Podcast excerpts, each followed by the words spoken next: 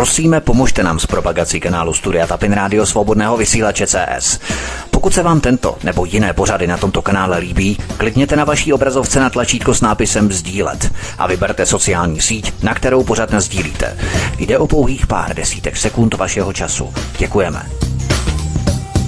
Vítku VK můžeme, je to vaše, já vás zdravím a vítám. Ahoj Martine, zdravím tě, zdravím, přeju krásný páteční večer tobě i vám, milí posluchači svobodného vysílače Aeronet News, eh, alternativního portálu CZ, eh, pardon, News, teda přípona, nová přípona.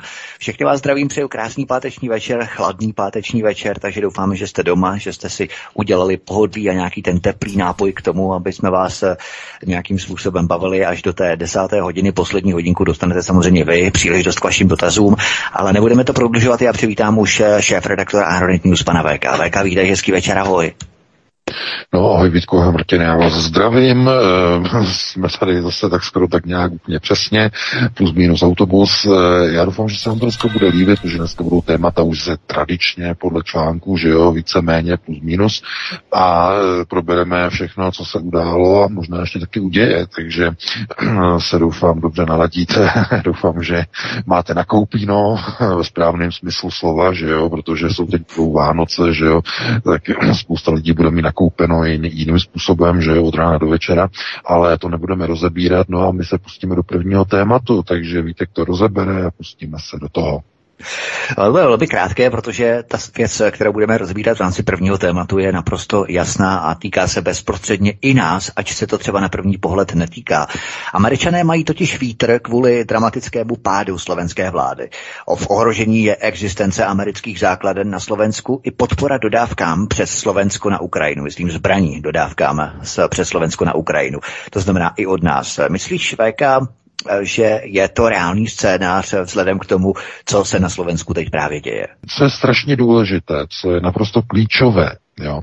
Tak eh, to je uh, situace, kterou já jsem de facto trochu jako předvídal, uh, predikoval, uh, co se odehraje na tom Slovensku. Uh, myslím, že jsme o tom mluvili dokonce v našem pořadu, to bylo někdy v srpnu, nebo kdy to bylo v červenci. A já jsem to rozebíral v poměrně rozsáhlým způsobem. Víte, všechny loutkové vlády mají jednu společnou věc. Eh, nejsou partneři, jsou to skutečně loutky a nástroje. A každý, vš, každý nástroj slouží jenom tehdy, je-li nějaký proces s tímto nástrojem vykonáván. A ve chvíli, kdy ten nástroj, uh, kdy ten proces je dokončen, ty nástroje už nejsou třeba a letí zpátky do šuplíku, uh, pokud neletí vůbec někam jinam, ještě na nějaká horší místa. A přesně k tomuto došlo na Slovensku. Tohle to čeká samozřejmě i Fialoňkovou vládu. To čeká i polskou vládu. E, drtivou, drtivou většinu vlád, i tady tu, e, naší Šolcovou vládu, e, zcela jednoznačně, protože všechny ty loutkové vlády mají nějaký úkol. A vy přece nepoužíváte, když jdete si přivrtat obrázek, že jo, koupili jste si velký obraz, že jo, s Péťou, Fialou, vy se k němu modlíte, chcete si velký obraz do obýváku pověsit na zeď, No, tak abyste mohli uh, Péťu pověsit, teda, pardon, chci říct obraz s Péťou pověsit, tak uh, potřebujete dvě věci. Potřebujete de facto háček, že? No a nějaký nástroj, kterým vyvrtáte tu díru do té zdi. Že jo, specialisti řeknou, že ještě k tomu potřebujete eh, moždínku a podobně, no tak budiš, ale potřebujete nástroj a tím nástrojem je ta vrtačka. Dejme tomu, pokud to nebudete vrtat nebo ze zem, ale to už dneska nikdo nepoužívá. Takže vyvrtáte do toho panelu nebo do těch cihel zkrátka tou vrtačku. No a co s tou vrtačkou potom uděláte? Jdete s ní spát do postele? Chodíte s ní na nákup, vodíte ji za ruku, e, pošlete ji na pěknou dovolenou. No, to je přece nesmysl. Ta e, vrtečka v tom letí někam do kouta v garáži, šup, do bedny, tam někam prostě pod stůl, pod pong, že jo, podobně a tam to prostě leží potom další dva, tři roky, než zase e, vás manželka zaúkoluje, že máte někde zase vyvrtat nějakou další prostě díru, nějakou moždinku a zase zavěsit něco jiného, třeba nějakou poličku, že? A to je jenom jako příměr. E, protože e, každá vláda, která má de facto loutkový charakter, tak dříve či později padne, padá, je odejita, odstraněna. Není už důvod, aby byla používána jako nástroj, protože je hotovo. A není už potřeba používat jako někoho nebo něco, kdo už není vlastně k dispozici potřeba. Američané eh, na tom Slovensku dosáhli svého. Mají tam dvě eh, letecké základny, to bylo to hlavní, co oni potřebovali. Dokonce minulý týden od eh, Matovičovi Hegerovi kooptované vlády odkoupili pozemek pro svou novou ambasádu kterou chtějí nějak vybudovat v Bratislavě. Je o tom článek, že jo, na slovenských médiích, že to bylo prodáno za nějakou velice podivně nízkou cenu, že jo, jako kamarádi mezi sebou a tak dále. Eh, co zatím je, nikdo neví, ale eh, tohle to pouze se ukazuje, že každá loutková vláda, stejně jako ta afgánská, je naprosto nejlepším příkladem toho, jak dopadají všechny loutkové vlády. Právě ta afgánská je takovým mementem. 20 let byli největšími kamarády, velkými kámoši a nakonec to dopadlo tak špatně, že američané odlítli a většinu těch zaměstnanců těch vládních úřadů tam nechali a ty jsou dneska dávno po smrti. Taliban je oddělal všechny, okolo 20 tisíc lidí, kteří se podíleli na činnosti té 20-leté éry eh, té no, můžeme říkat kolaborační vlády, že jo, s Američany. Američané se o ně vůbec nepostarali, kromě několika hlavounů, kteří uh, byli natolik dobře s Američanama, že uh, no, byli samozřejmě namočený v distribuci drog, že jo, to znamená CIA zajišťovala z plantáží Talibanu transporty uh, opia a hašiše do západní Evropy Tady se to překládalo na letišti v Ramsteinu, že jo, na základně americké eh, drogy, distribuce do celého světa.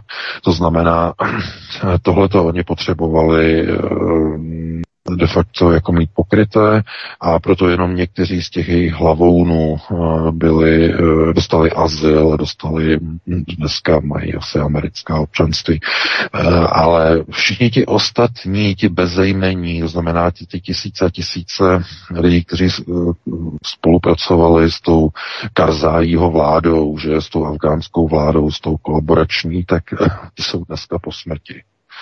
A takhle dopadají všichni spolupracovníci Američanů. Úplně všechny ty holky na provázkách, že všechny ty marionety takhle dopadají. Úplně všechny. Eh, dopadl, víte, jak dopadl uh, Saddam Hussein.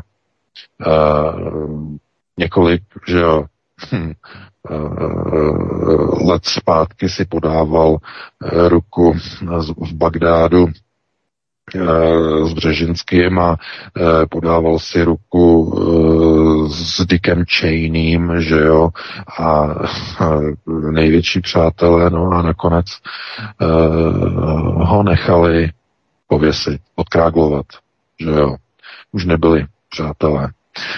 Takže to, co proběhlo na Slovensku, je pouze ukázkou toho, že když se hroutí loutky, tak ta fazona toho hroucení nemá obdoby. A snaha tedy o udržení jakési moci měla být zastřešena jakousi zvláštní bizarní dohodou mezi hnutím SAS, Richarda Sulíka a to tím zbytkem té zbývající koalice, že tam bude prostě rekonstrukce vlády, která měla spočívat v tom, že nenáviděný a naprosto nepřijatelný Igor Matovič, že se vzdá funkce ministra financí a tedy ta vláda s podporou SAS bude v nějaké podobě jakoby pokračovat, dostane nějakou tu důvěru ještě, když hodně nabořenou v té Národní radě. Ale k tomu nedošlo. K čemu vlastně došlo, není vůbec ani jasné, protože se ukázalo, že Uh, Igor Matovič, který byl u prezidentky Čaputové v paláci a podepisoval uh, abdikačku, že jo, jak říká Andrej Babiš, abdikačka se prostě podepíše jedna tady, jedna tamhle. A ono se ukázalo, že celou dobu měl v ruce telefon a s někým komunikoval. On to potom vysvětloval na Facebooku, že prý mu volal nějaký dobrý člověk, který ho přesvědčoval, aby tu demisi, aby ji nepodával a že kvůli tomu na základě tohoto přítele na telefonu, že jako když jste hráli milionáře, že přítel na telefonu 50 mm, na 50 a podobně, tak Igor Matovič, že jo, se vzžil, že jo, zlatý devadesátky, že jo, milionář, chcete být milionářem, takže měl přítele na telefonu, když podepisoval demisi, abdikačku, to je nezvyklé i v lepších rodinách, že jo, nevím, možná i v banánových republikách se podepisují eh, demise eh, trochu jinak než na tom Slovensku v případě Igora Matoviče.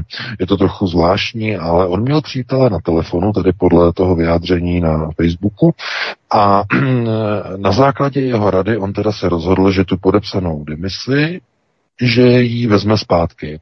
On měl prý kopii, kopii měl, s tou odešel, ale pak se zase prý vrátil a ten zaměstnanec té prezidentské kanceláře tam ještě někde byl, nějak se tam pohyboval a přišel k němu a že prý, že, že by si to vzal zpátky, že prý není pravda, že by ten papír mu vytrhl z ruky, že prý to není pravda a že prostě jenom jako si ten papír z jeho ruky vzal, měl teda ten originál v ruce i tu svoji kopii a tady s těma dvěma papírama prostě odešel eh, zaměstnanec. Eh, prezidentského úřadu nevěřil vlastním očím a odešel paní prezidence Čaputové říct, že uh, Igor Matovič sice podepsal, ale uh, není to na papíru, protože si oba ty dva podepsané papíry vzal zpátky, protože byl na telefonu a nějak si to rozmyslel.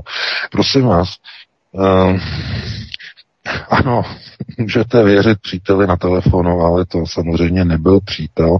Minimálně my, co máme v redakci ty informace, dostali jsme od zdroje, tak uh, uh, ano, zřejmě to mohl být přítel podle toho, jak se na to díváte, ale byl to informátor, který mu dával echo v přímém přenosu, jak vypadá situace v Národní radě byl v online přenosu a sledoval, jestli vláda přežije nebo nepřežije.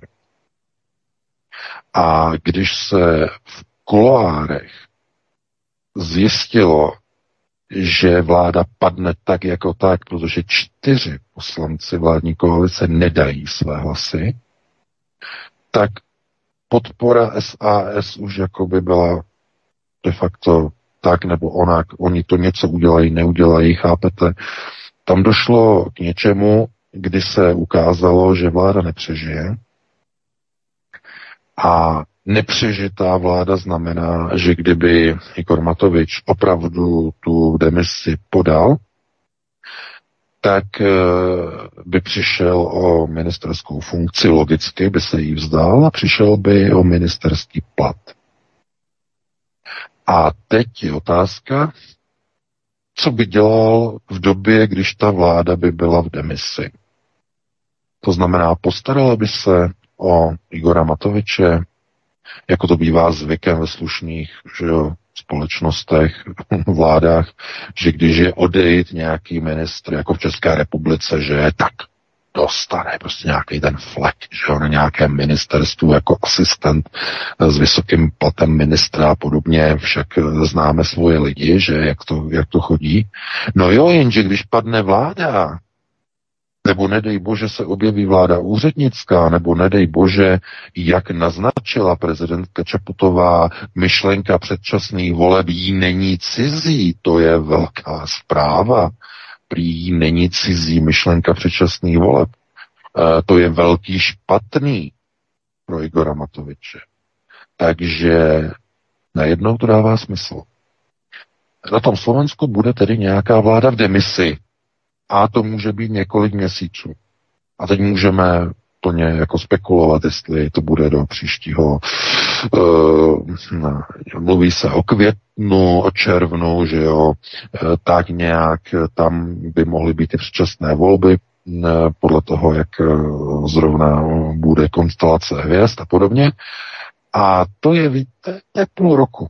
To je půl roku. A je jasné, že být půl roku stále ve funkci ministra financí v demisi s odpovídajícím platem je asi moudřejší rozhodnutí, než být půl roku na pracovním úřadu. Ne?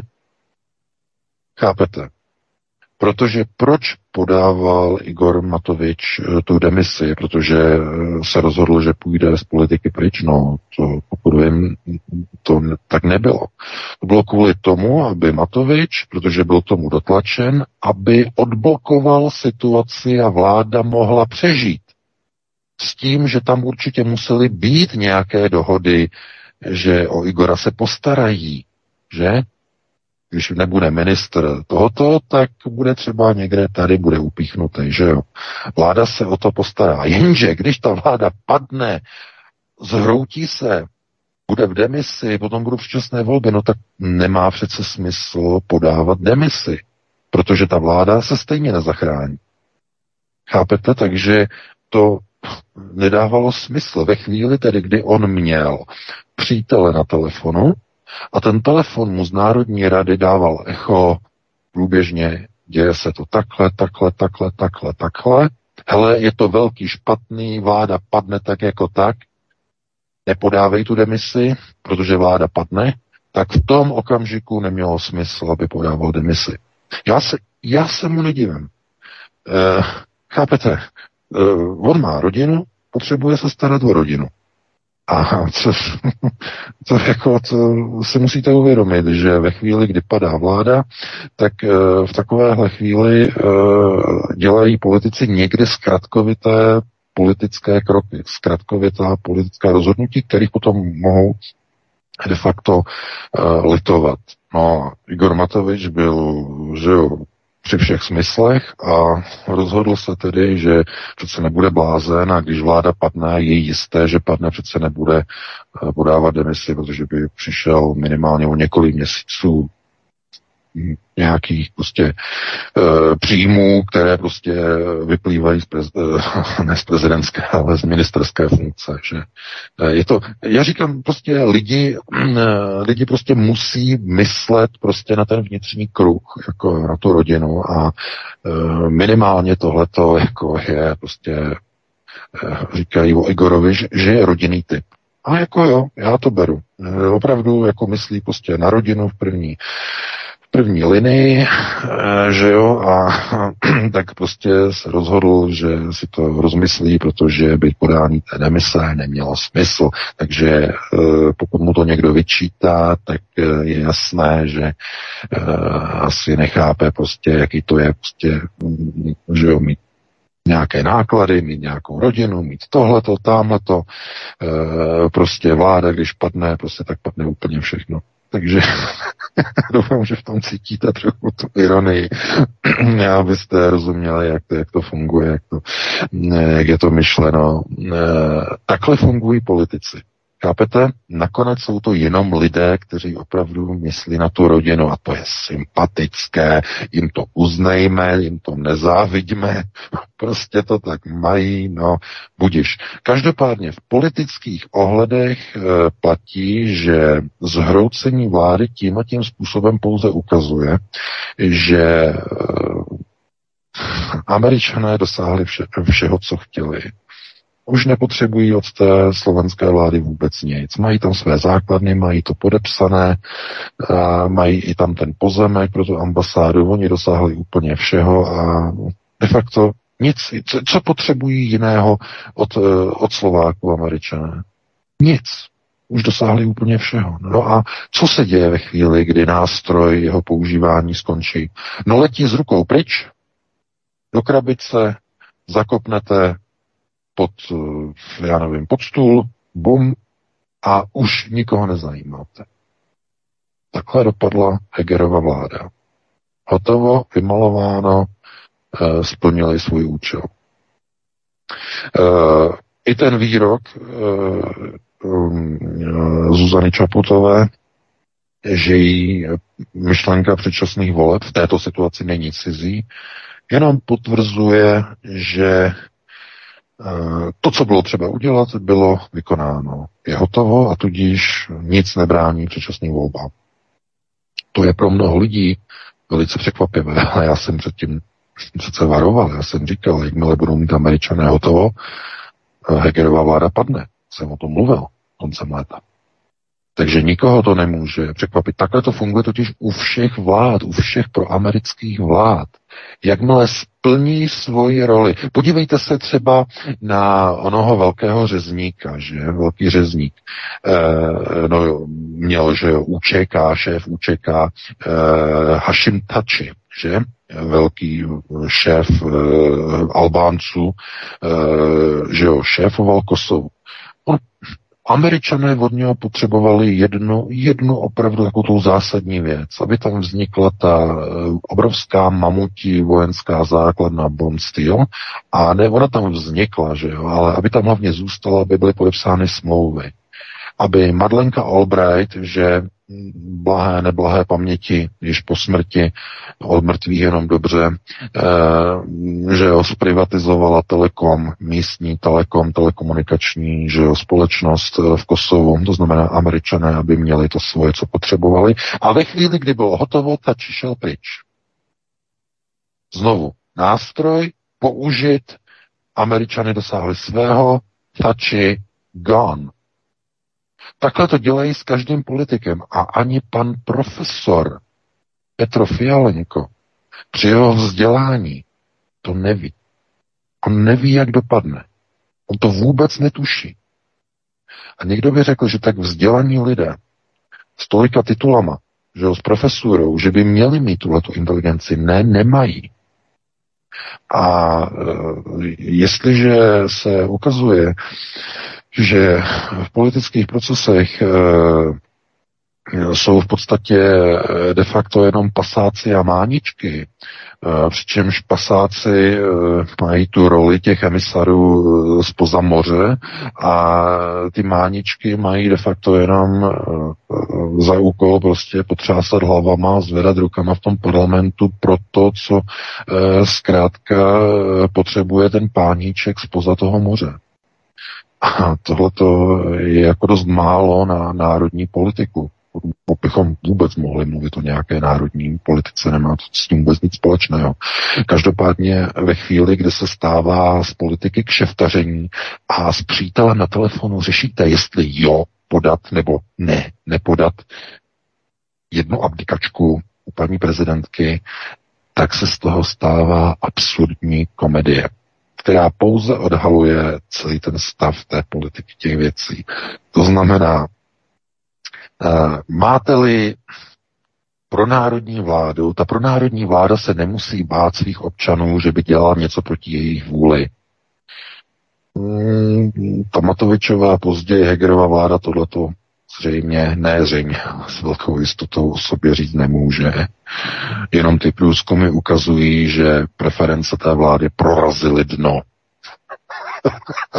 Zrovna jsem se díval tam na ten průzkum, že podporuje Hegerovou vládu 11% slovenského obyvatelstva. 11%, já si myslím, že těch 11% to je obrovské číslo, to je mamutí číslo.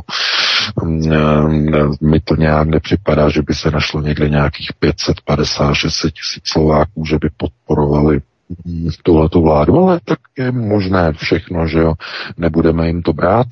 A já jenom de facto bych tady jenom předeslal, že kdykoliv se někde uvolní nějaké mocenské uskupení, nezůstane tam to mocenské vákuum ani na okamžik prázdné.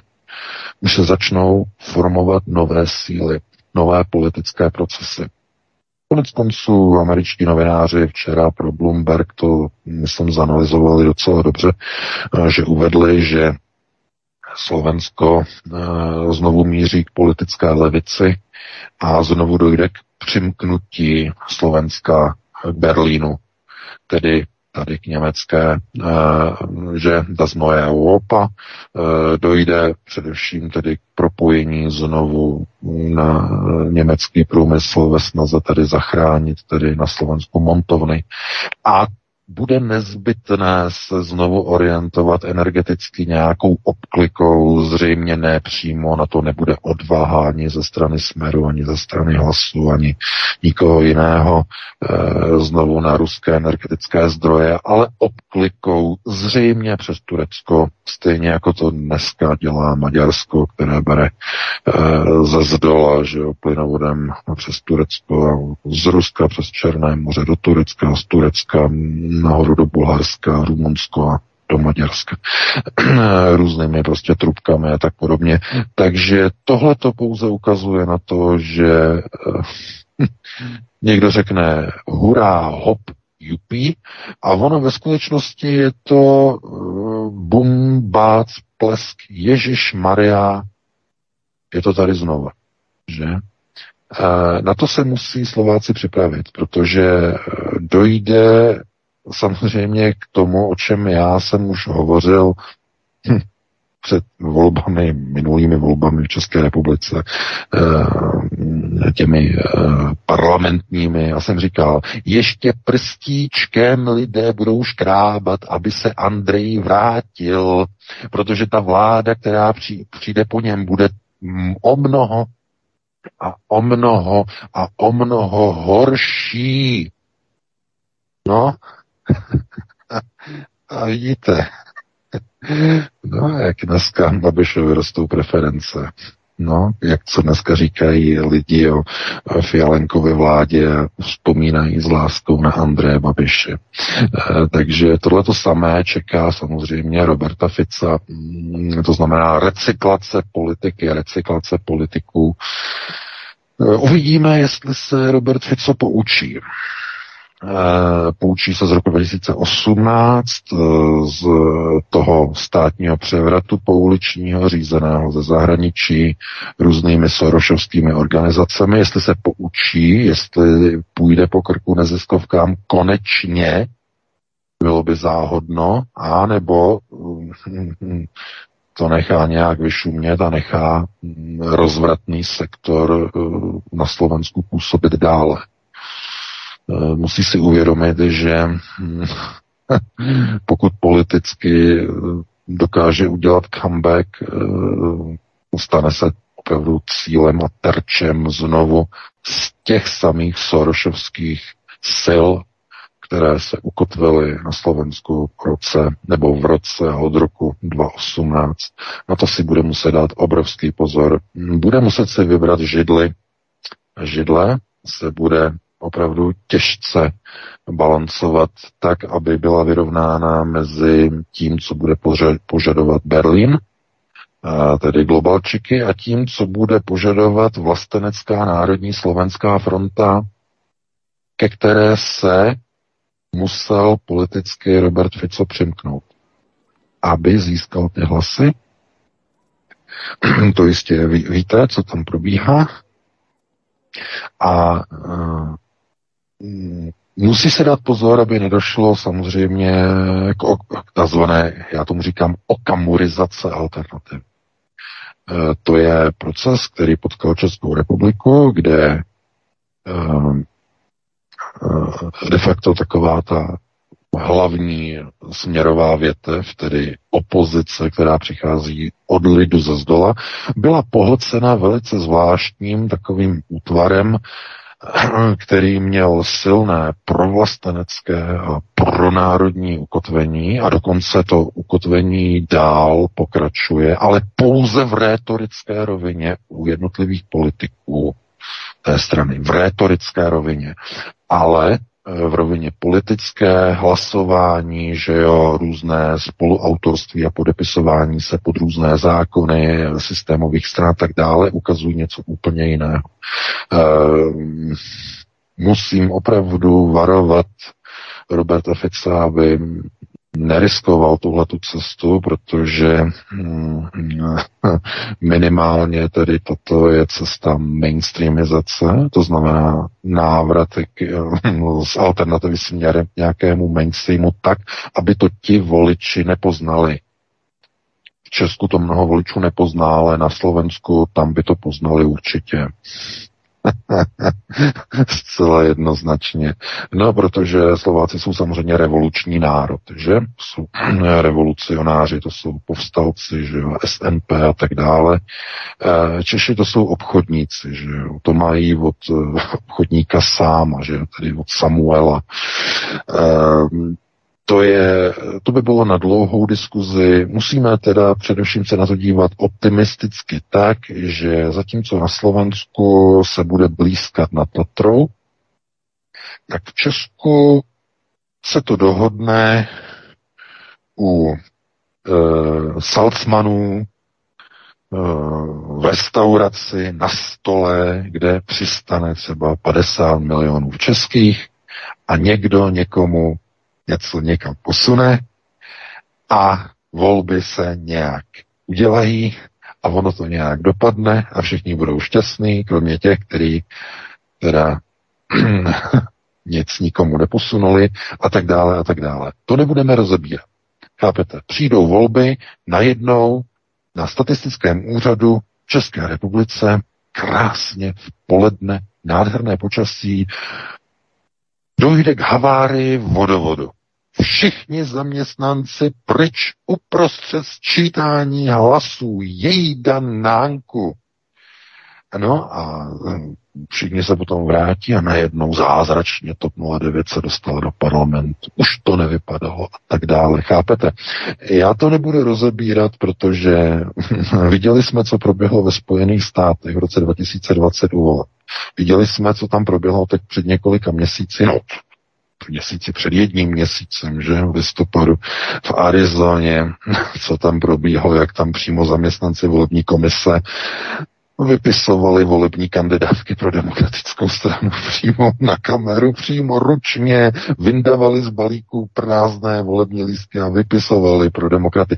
Když tohle to může v Americe probíhat, ve vzoru demokracie v Jalenkovi vlády, jak daleko myslíte, že se musí vzít představivost, eh, abyste si jenom tak načrtli v myšlenkách, jestli náhodou to někdo nebude chtít okopírovat třeba i do českých luhů a hájů během nějakých voleb. Na to si lidé musí dávat pozor. Takže uh, optimismus je vždycky na místě, to je třeba, každopádně i ta realita. No a tam, kde se nedá nic dělat, tam zbývá jenom ta ironie a sarkazmus.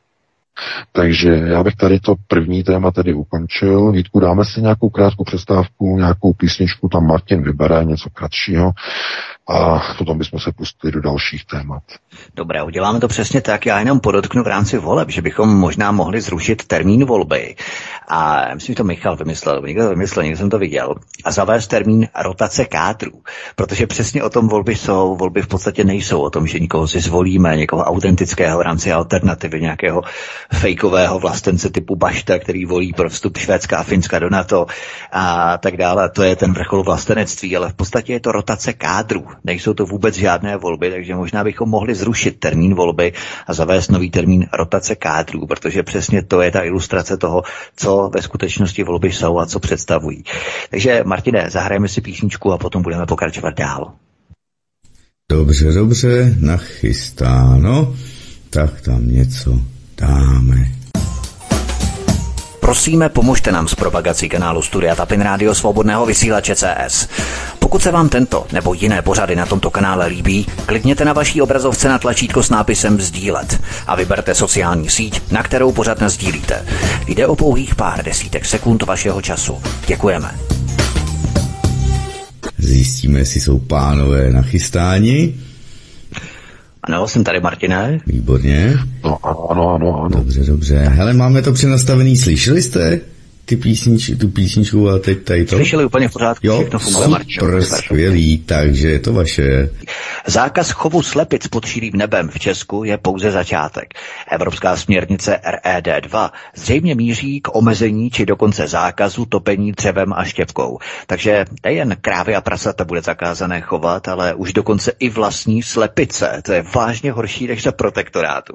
Čili nesmět chovat zvířata pro vlastní zdroje, nesmět topit z vlastní vlastních zdrojů. Vedle toho nejsou dostupná antibiotika a léky pro děti v českých lékárnách. To je VK ta zářná budoucnost, co nám tento systém, svinský systém nabízí a e, chystá. No, samozřejmě, tak e, všechno v podstatě to nedává. Prostě vůbec ani smysl, já o tom psal článek, prostě chápete, v Chebu mají zavřený slepice, protože tam by náhodou mohl někde prostě lítat moribundus a pár kilometrů za hranicema, jo, tady v Německu, když jedete, tak prostě tam půl kilometru za hranicema pochodují slepice, tam, jak je ta obec, tak tam eh, pochodují slepice podél silnice úplně normálně. A jestliže H5N1 virus se přenáší teda vzduchem ptákama, že jo, ty ptáci létají a prostě z těch výkalů, že jo, e, to padá prostě na zem a tam to prostě někde někdo se zobne, prostě nějaká, nějaká prostě slepice tohleto, tak jako tím způsobem to prý přenáší, to přece nedává smysl. Těm ptákům nikdo nezabrání předlítnout čáru. Ne, co to je za nesmysl, co to se vymysleli v tom Česku. Vy tam máte pořád nějaký takový prostě mameluky, kteří něco vymýšlí, prostě nějaký prostě, nějaký bejkoviny. Pokud skutečně je v České republice H5N1, tak se musí zavřít slepice v celé Evropské unii na celém kontinentu. Aby to mělo smysl. Aha, pokud je pravda, že našli prostě ten moribundus jenom na pěti lokalitách nebo šesti lokalitách v České republice v nějakých chovech, tak já jsem si všiml v tom článku, že je napsáno, že jsou to velkochovy. Dámy a pánové. Jenže něco mi v tom nehraje. Zkuste zapojit mozkový šroub, jestli na to přijdete. No jsou to velkochovy. No, Velkochovy jsou chované v halách, v krytých halách. Tam se H5N1 z, poletující, z poletujících ptáků někde ve vzduchu nemůže dostat, protože je tam střecha. Kdyby zaregistrovala hygiena ten virus u nějakých slepic, který má prostě tady Franta, Lojza, Kája, že jo, někde prostě pět slepiček má prostě někde na zahrádce, který mu tam přes den poletujou prostě eh, po celou dobu, tak jo, tak by to dávalo smysl. Tak letí, že jo, e, vyprázdní se, že jo, spadne to na zem, eh, slepice to zezubne a tím se to jako rozšíří ten virus, tak by to dávalo smysl. Ale u těch velkochovů, které jsou v halách, to je, zase to nedává smysl. To znamená, eh, jedná se o nějaké biofarmy, že to není v halách, že jsou to velkochovy slepic, ale pod otevřeným nebem. Teď v zimě, prosinci, je to tak, nebo to není tak, jak to je. Zkrátka, já mám nad tím velký, obrovský, mohutný otazník, mně to přijde eh, celé nějaké zvláštní a e, především by tam chybí to evropské řešení. No Péťa přece neustále říká, musíme počkat, jaké řešení přijmeme na úrovni e, Evropské unie. Jak budeme řešit vysoké ceny energií? Musíme počkat, jaké najdeme řešení na úrovni Evropské unie. E, jak vyřešíme cenu paliv? No musíme počkat na evropské řešení. No sakryš, tak proč Petr Fiala nedojede do Bruselu a neudělá celoevropské řešení na zavření všech slepic v celé Evropské unii. Řekne, U nás v Česku se šíří H5N1. Musíme jednat proaktivně. Všechny slepice do lockdownu. Pojďme to udělat jako akci v rámci celé Evropské unie. Proč to neudělá? Chápete? No, byl tady přece covid, ne? Všechno se zanedbalo, jak oni říkají, protože se reagovalo pomalu. No teď je H5N1, zase se reaguje pomalu. Oni tak ať zavřou všechny slepice. Celé Evropské unie. No na to nemají odvahu, že? Protože to by je francouzští farmáři by je, by je hnali, že kdyby tohle to jim řekli. Takže, ale jo, česká slepice jo, protože Češi ti nechají se sebou vorat. To je klasika. Věděl to samozřejmě, eh, věděl to eh, Goebbels, že na eh, že jo, Češi prostě mají ohnutá záda, ale šlapou, podobné výroky. Ano, samozřejmě, protože tohle je, to je naturel národa. Zavřít a šlapat. Zavřít a šlapat. Že? Jako za protektorátu. Zavřeli je do, že jo, Total Einsatz, nebo to ještě nebyl Total Einsatz, to bylo až později, ale že jo, byla odvodová potom po, totální, že jo, oni byli, pracovali, že jo, v průmyslu takzvané válečné úsilí, takže ve válečném úsilí pracovali, že jo, ustrojů, tohleto, zbrojovky, Škoda Plzeň a tak dále a tak dále. Takže to fungovalo a oni to poznali. A opravdu lidem, zakazovat e, pouštět slepice ven, je na hlavu. To je totálně na hlavu. To znamená, kde se objeví virus H5N1? No dobře, tak když se někde objeví eh, a padá to ze vzduchu, to znamená z těch ptáků to padá, Eh, tak eh, to přece se nevyřeší tím, že se zavřou všechny slepice v České republice, protože ty ptáci přeletí Českou republiku, podívají se dolů, řeknou Ježíš Maria, pryč odtaď. A e, přeletí do Polska, že jo. V Polsku nezavírají slepice. Zajímavý. V Německu taky ne. V Rakousku taky ne. Co na tom Slovensku? Taky ještě nezavírají slepice a Maďarsku a podobně. Proč teda jenom v Česku? E, víte, a tohle to jsou ty základní a zásadní otázky. To znamená, jestliže někdo má strach z něčeho a má to být koncepční řešení a je to šířené vzduchem, tedy ptactvem, tak to musí být celoevropské nařízení. To nemůže být izolované jenom na e, že jo, republiku eh, nad Mahrálem. To je prostě málo, to je nekoncepční řešení. A je to zrovna v době Fialova předsednictví v Evropské unii. Vidíte, to je, jenom ukazuje, to je prostě velký špatný. Jo, on by se mohl udělat, Peťa by se mohl udělat na slepicích, mohl by se udělat na slepčích lockdownech. On toho nevyužije. On se pořád drží té Ukrajiny a slama Ukravína. Prostě pořád on, on není progresivní. Ano, Petr Fiala není progresivní. On kdyby byl trochu progresivní, on by to dal. On by to dal, on by byl populárnější. Moc bychom mu to přáli, že ho on by potřeboval lepší poradce. On tam nemá nikoho. On si to dělá sám, víceméně. No. Takže já, prosím vás, já doufám, že rozumíte, že to je myšleno ironicky a sarkasticky, že zase někdo neříkal, že podporuje Fialu a podobně, že no. takže doufám, že to chápete, že se to snažím trošku odlehčit, eh, jaká je to tragédie.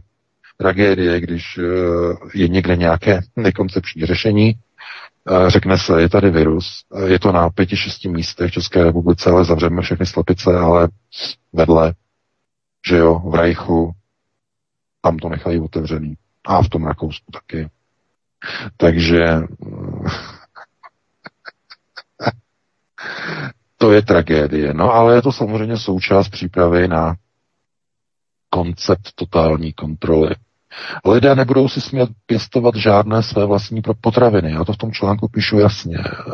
Včela medonosná je jedna z nejdůležitějších vůbec forem života na zachování vlastně eh, potravinového cyklu, potravinové báze na naší planetě. protože bez činnosti včel bychom všichni umřeli hlady. A, ale slepice je hned na druhém místě.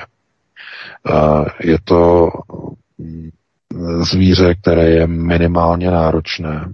To zvíře, které je zásobárnou neuvěřitelného množství vajec jakožto produktu prostě s vysokou energetickou hodnotou a vysokého zdraví proteinů a minerálů a hlavně, že slepice, když je mladší, tedy v tom stádiu stavu tedy kuřete, tak produkuje velice chutné a je vlastně v podstatě jedno z nejzdravějších typů mas, které vůbec existují, protože kuřecí maso je opravdu považované za jedno z nejzdravějších vůbec typů masa, které můžete mít.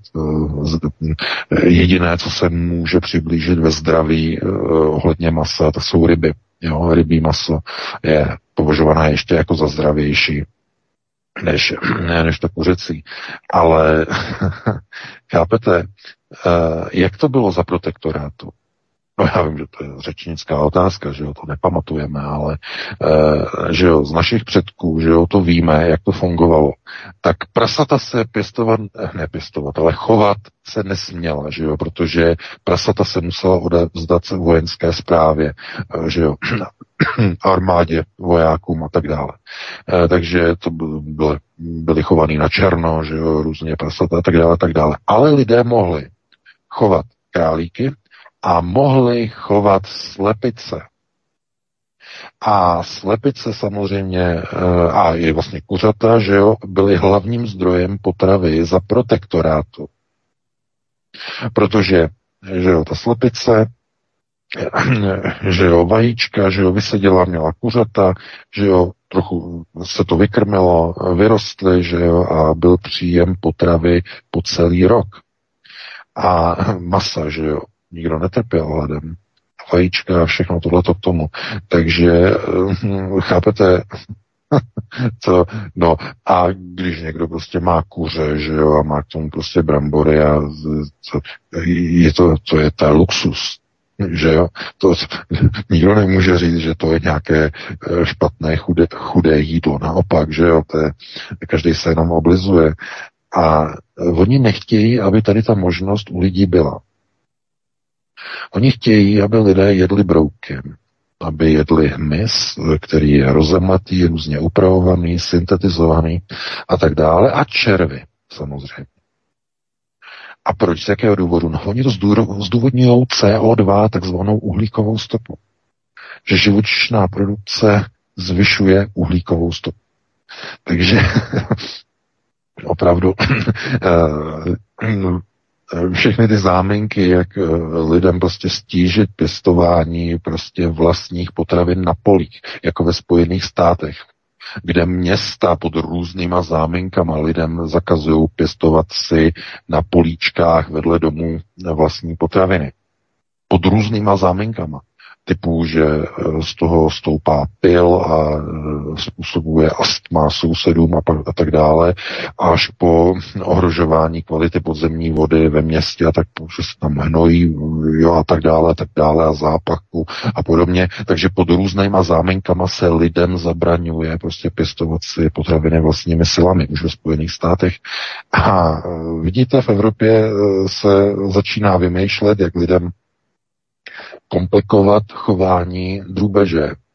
Ono se to týká nejenom slepic, ale i kachen, hus se to e, týká. A, ale ty jsou samozřejmě na chování náročnější, že jo. E, to je, je náročnější než slepice. Každopádně tedy se ukazuje, že ano, total control je brutálně nasunován přímém přenosu e, do životů lidí a mnozí si toho ani vůbec ani nevšimnou. Ani to nepřijde prostě zvláštní. E, nejenom slepice, ale i nápad tedy e, vědců, kteří spolupracují s Evropskou unii, že vlastně, když se spaluje dřevo, tak je to větší uhlíková zátěž než při spolování fosilních zdrojů. To z toho důvodu, že podle těch propočtů to vychází tak, že každý strom je jako sekvestor, to znamená úložiště uhlíku CO2 v rámci fotosyntézy, že? Ale když ty stromy se porazí a začnou se spalovat jako palivo, tak CO2 se znova uvolňuje do atmosféry a plus ještě k tomu se snižuje objem lesů, které normálně pohlcují CO2. Takže poražením každého stromu podle nich dochází k tomu, že se, že se dvojnásobně zvyšuje produkce CO2 přímo tím spalováním dřeva a nepřímo tím, že ten strom chybí v tom lese. A proto oni chtějí uvalit obrovské uhlíkové daně na spalování dřeva. Dokonce zakázat. Chápete? Teď si to dojte do souvislosti s vysokýma cenama paliv a energií. No čím budou lidi vlastně plat, e, topit a zase budou platit, chápete? To, to, oni, oni opravdu chtějí, aby lidi neměli vůbec, ale naprosto a opravdu ničím, čím topit. Tak jak to dopadne? No, jednoduše, indukce chudoby je hlavním procesním nástrojem e, nového světového řádu, tedy minimálně procesu Total Control. A já o tom hovořím pořád dlouhou dobu. Oni vám zlikvidují veškeré úspory navozenou hyperinflací, e, kterou sami pomohli nastartovat rozhazováním peněz minulý rok, takzvané oni tomu říkali peníze na obnovu po covidové krizi, že jo, těch 700 miliard eur z ECB, z Evropské centrální banky, eh, že jo, von Lenka, eh, že jo, eh, von Leinová to tenkrát prosadila, že se to bude mm, prostě jako dávat těm státům, nastartovali obrovskou hyperinflaci tím, jak rozhodili peníze do jednotlivých států EU a ty peníze teď likvidují domácí úspory lidem v obrovské hyperinflaci. To znamená, znehodnocují celoživotní úspory. A e, to znamená, lidé schudnou, za co budou platit vysoké energie. A když se lidi přesunou k lacinému topení dřevem, tak ho zakážou, protože prý generuje CO2. To je vode zdi ke zdi, vode zdi ke zdi, vode zdi ke zdi. Tak čím budou ty lidi to, e, topit? A když budou tím, čím, něčím topit, za co to zaplatí? Chápete? Je to útěk, mohutný útěk za globálním schudnutím civilizace, aby lidi najednou padli na dno, neměli už nic a nemohli si nic dovolit a natáhli ruku ke státu. Respektive k nadnárodnímu koncernu, k nadnárodnímu souručenství Velké Evropě a podobně. No a Velká Evropa začne přerozdělovat nepodmíněné příjmy. A protože nepodmíněný příjem bude omezený, nemůžou lidi si kupovat samozřejmě kuřata. Budou jíst brouky červy, sarančata a podobně. Nebude dovoleno si nic pěstovat, protože by to zvyšovalo uhlíkovou stopu, ale především ekonomicky by to narušovalo, narušovalo plán absolutní závislosti obyvatelstva na státu, protože lidé by se tím osvobodili od státu, od total control. To, co, o co usilují globalisté, je samozřejmě totální kontrola obyvatelstva. Především západní vyspělé bílé civilizace Tyhle ty procesy neprobíhají eh, v zemích eh, s nižším rozvinutým stylem života, protože bílý muž představuje největší hrozbu pro globalisty. Pro progos představuje bílý člověk hrozbu, protože bílý člověk byl vytvořený konstruktéry nebo architekty jako bojovník. To, že se z něho postupem času stal otrok, to je něco jiného, protože progos se o to postarali, ale původní nastavení, tedy bílé rasy, byli bojovníci a proto představují pro Progos obrovskou hrozbu. A proto oni se bojí symbolu černého slunce, kolovratu. To je symbol osvobození samozřejmě. Ale eh, ty symboly jsou znehodnocovány a jsou diskreditovány různými uh, provokačními procesy. různý, různými teroristickými útoky, které mají, které používají úmyslně různé symboly, které potom diskreditují de facto různé tady ty systémové koncepty, že hlavně tedy diskreditace, to znamená někdo tady někde vyběhne, že jo, někde někoho zastřelí, že jo, a našije si nějakou nášivku prostě na rameno nějakého kolovratu podobně a potom e, média řeknou, no to byl, to byl nějaký nacista, to byl extrémista a tak dále, tak dále. Ale e, tyhle ty symboly pocházejí z kabaly, ty jsou odvozené od kabalisty. To jsou všechno kabalistické symboly, mimochodem. Z kabaly vychází. Jo, různé ty symboly těch kolovratů a podobně. A tam mají úplně jiný význam. To jsou eh, významy osvobození, odpoutání se a podobně, eh, přerušení eh, pout a podobně. To znamená, to jsou úplně jiné konceptuální významy těch symbolů.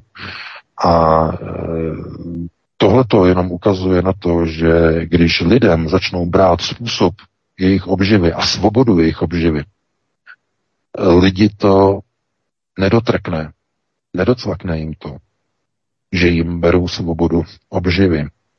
To nedělali samozřejmě ani ti nacisti za protektorátu. Nechali těm lidem ty slepice, nechali těm lidem ty kuřata, ty králíky a i kachny samozřejmě a všechno tady to dalšího. Jediné, co opravdu jako se nesmělo, chovat, tak byly prasata, protože byly určeny jen pro armádu a pro konzervy a tak dále, a tak dále. Takže dalo by se říct, že dneska eh, ty režimy jsou horší, než eh, byly nacisté za protektorát.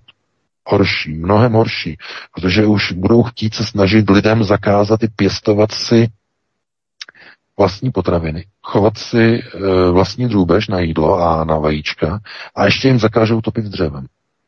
Pod nějakou záminkou o nějakým CO2. To, chápete? To, ani nacisti tohle to nedělali. Dělají to demokratčíci z Bruselu a pohunci v jednotlivých loutkových vládách. A e, chápete, kolik lidí by se smálo, kdybyste před 20 lety, že jo, v období těch devadesátek a podobně, kdybyste řekli, jednoho dne nám zakážou topit dřevem, jednoho dne nám zakážou pěstovat e, prostě obilí e, nebo brambory, že jo, na zahradě. Jednoho dne nám zakážou chovat slepice na vajíčka, protože nějaký moribundus jednoho dne nám budou chtít uh, říkat, že uh, všechno je to neekologické a že máme jíst sarančata, brouky a červy.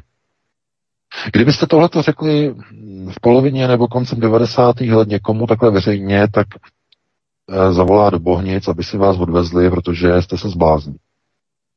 No vidíte, a uběhlo 20 let a je to realita. Nikdo proti tomu, až na výjimky samozřejmě, proti tomu nebojuje. Nikdo to nekritizuje. A dokonce se už e, začalo objevovat i téma konzumace zemřelých lidí. Já jsem o tom psal článek před několika lety. E, bylo to i v televizi, na švédské televizi, ale objevila se jiná věc, jiná organizace, která já o tom připravuju článek, nechci předbíhat, ale e, opravdu mě začínají už připravovat plán reálně. Už to není jenom někde e, jakoby teoreticky, ale už je to posunuté overtonovské okno e, směrem k reálné konzumaci zemřelých lidí tím, že když zemřete, tak dopředu můžete darovat své tělo na jídlo to je něco neuvěřitelného. A chystám k tomu článek, to bude chuťovka, to mnoho lidem spadnou uh, hodiny ze zdí a to bude rachot. Uh, chápete? Takže uh, když se jakýmkoliv způsobem lidem prostě bere svoboda obživy, když se jim bere svoboda ohřevu, jak, jak se zahřejí, a když se jim samozřejmě bere svoboda potravy, pohybu, slova konec konců, uh, naprosto všechny myslitelné svobody se lidem berou a omezují, tak to přece není svoboda. Tak je to totalita, je to diktatura, ale především je to teror. Je to je to něco, co se naprosto těžko definuje, tak, aby to vystihlo tu hrůznost toho systému. Je to naprostý absurdistán, kde sebeabsurdnější nesmysl se stává normativem.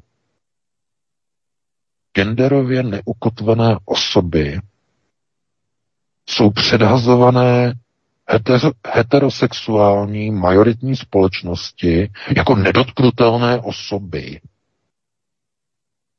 Jako ne nemocní lidé, ne jako postižení lidé, ne jako devianti, ale jako prostě někdo, kdo musí politicky mít nějaká privilegie.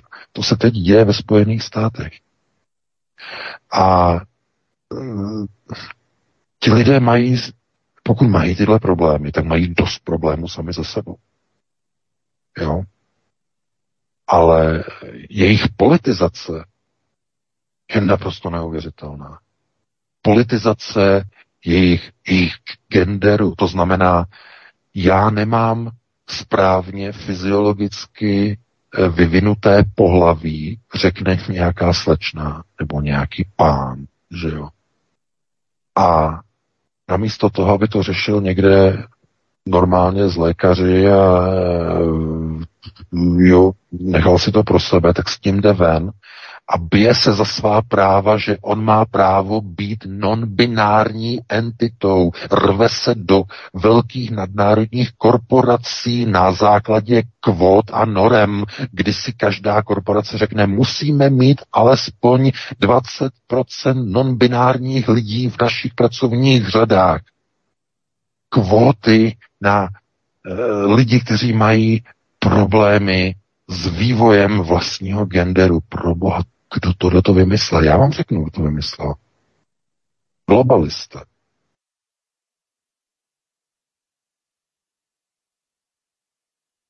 bezpohlavních, eh, eh, řekněme, identit a nereproduktivních svazků mezi mužem a mužem, mezi ženou a ženou, anebo nejlépe mezi non-bináry. U nich je to naprosto dokonalé. Z pohledu globalistů. To znamená útěk za snížením populace na této planetě. Útěk, doslova úprk, všemi možnými prostředky.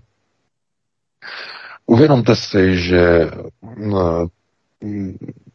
já jsem o tom hovořil několikrát, to nemáme čas, ale víte, co to je eugenické záření. Prostor mění genom člověka po dlouhodobém vystavení tohoto působení. To je eugenické záření.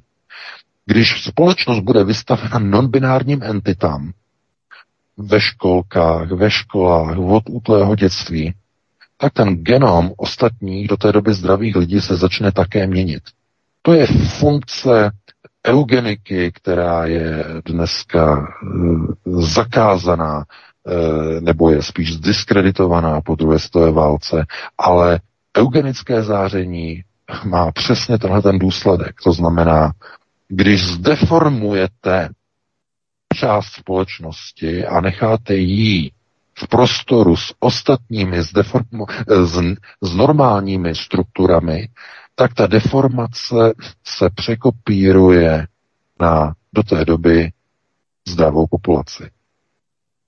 Je to úplně stejné jako s plísní. Máte-li plíseň, máte misku. Máte-li plíseň uprostřed například pomeranče a okolo máte spoustu a spoustu normálních e, čerstvých pomerančů.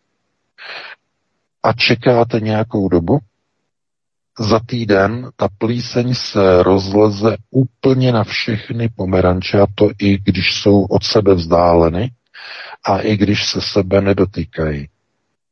Protože ta plíseň se přenáší spórama, se přenáší že jo, vzduchem a tak dále. To znamená, e,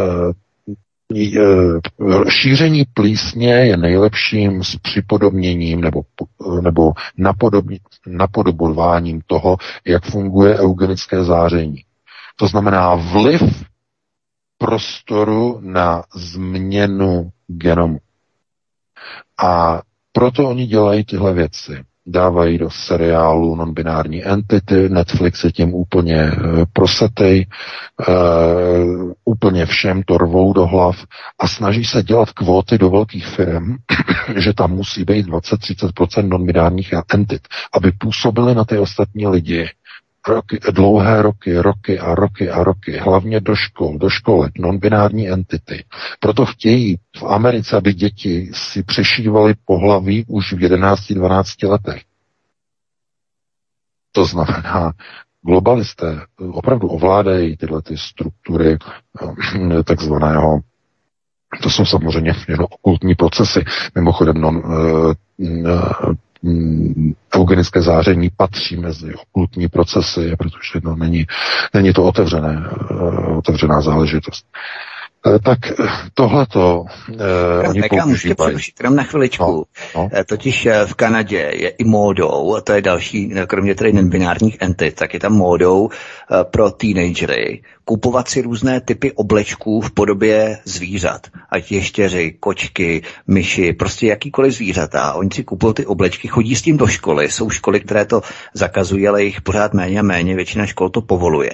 A oni prostě chodí s těmi různými oblečky v podobě nějakých zvířat, nějaké prostě, jo, jak si v podstatě přidělávají na hlavu anebo na záda, jo, různé doplňky, aby vypadaly jako to konkrétní zvíře, tak je to úplně, teď se to rozmáhá, je to hrozná móda několik právě lidí, co žije v Kanadě, jako Čechů, mi to říkalo, že tam se jako rozmáhá, to je prostě něco neuvěřitelného. To je něco jako ty drag queen a drag king a tyhle ty věci. To znamená... Další eh, deviace, další deviace v podstatě. Tohleto eh, převlíkání identit a podobně, jsou to ty změny těch charakterových archetypů, které jsou přímo definovány de facto tím eugenickým zářením ve společnosti. Když ta společnost eh, degeneruje, Eh, tak je to de facto už eh, velmi pokročilá fáze působení destruktivního eugenického záření ve společnosti. Když někde začne se objevovat příliš mnoho lidí, kteří jsou nějakým způsobem deviantně postiženi, ať genderově, mentálně, e, svým chováním, sociopaticky, nebo dokonce psychopaticky, e, tak je to vždycky vlivem eugenického záření, nějak, e, které má Eh, nějaký původ, to znamená nějaký negativní původ a tento, toto záření působí na veškerou populaci, na veškeré obyvatelstvo. A když na lidi působí z médií, z tisku, ze školy, eh, z okolí eh, neustále deviantní procesy, tak ty deviantní procesy den za dnem, týden za týdnem, měsíc za měsícem, rok za rokem, dekáda za dekádou začínají přepisovat samotný genom té populace. Narodí se nové dítě, má přepsaný genom a vy nevíte, kde se to vzalo. Dítě je jiné, dítě má problém s genderem, eh, dítě je pohlavně neukotvené, je nějaké zvláštní a rodiče neví, kde se to vzalo. Ale oni neví, že už třeba 20 let bydlí ve společnosti a v populaci, eh, kde jsou drag queens, kde jsou uh, non-binárně ukot, ukotvené entity, uh, že žijou uprostřed pracovních kolektivů, chodí do firm, kde 20-30% lidí je non-binárně ukotveno a chodí v růžových oblečkách a podob, oblečcích a podobně. To znamená, oni si neuvědomí, kde se to bere, ale důsledek eugenického záření na změnu lidského genomu. To je jedna vůbec z nejnebezpečnějších věcí, proti, protože proti tomu eugenickému záření se nedá nijak bránit. Nemůžete si vzít na sebe pláštěnku, ani e, kombinézu. E, nic vás z toho neochrání. protože to působení toho prostoru mění váš genom. To je jedna z nejděsiv, vůbec z nejděsivějších věcí e, biologie člověka.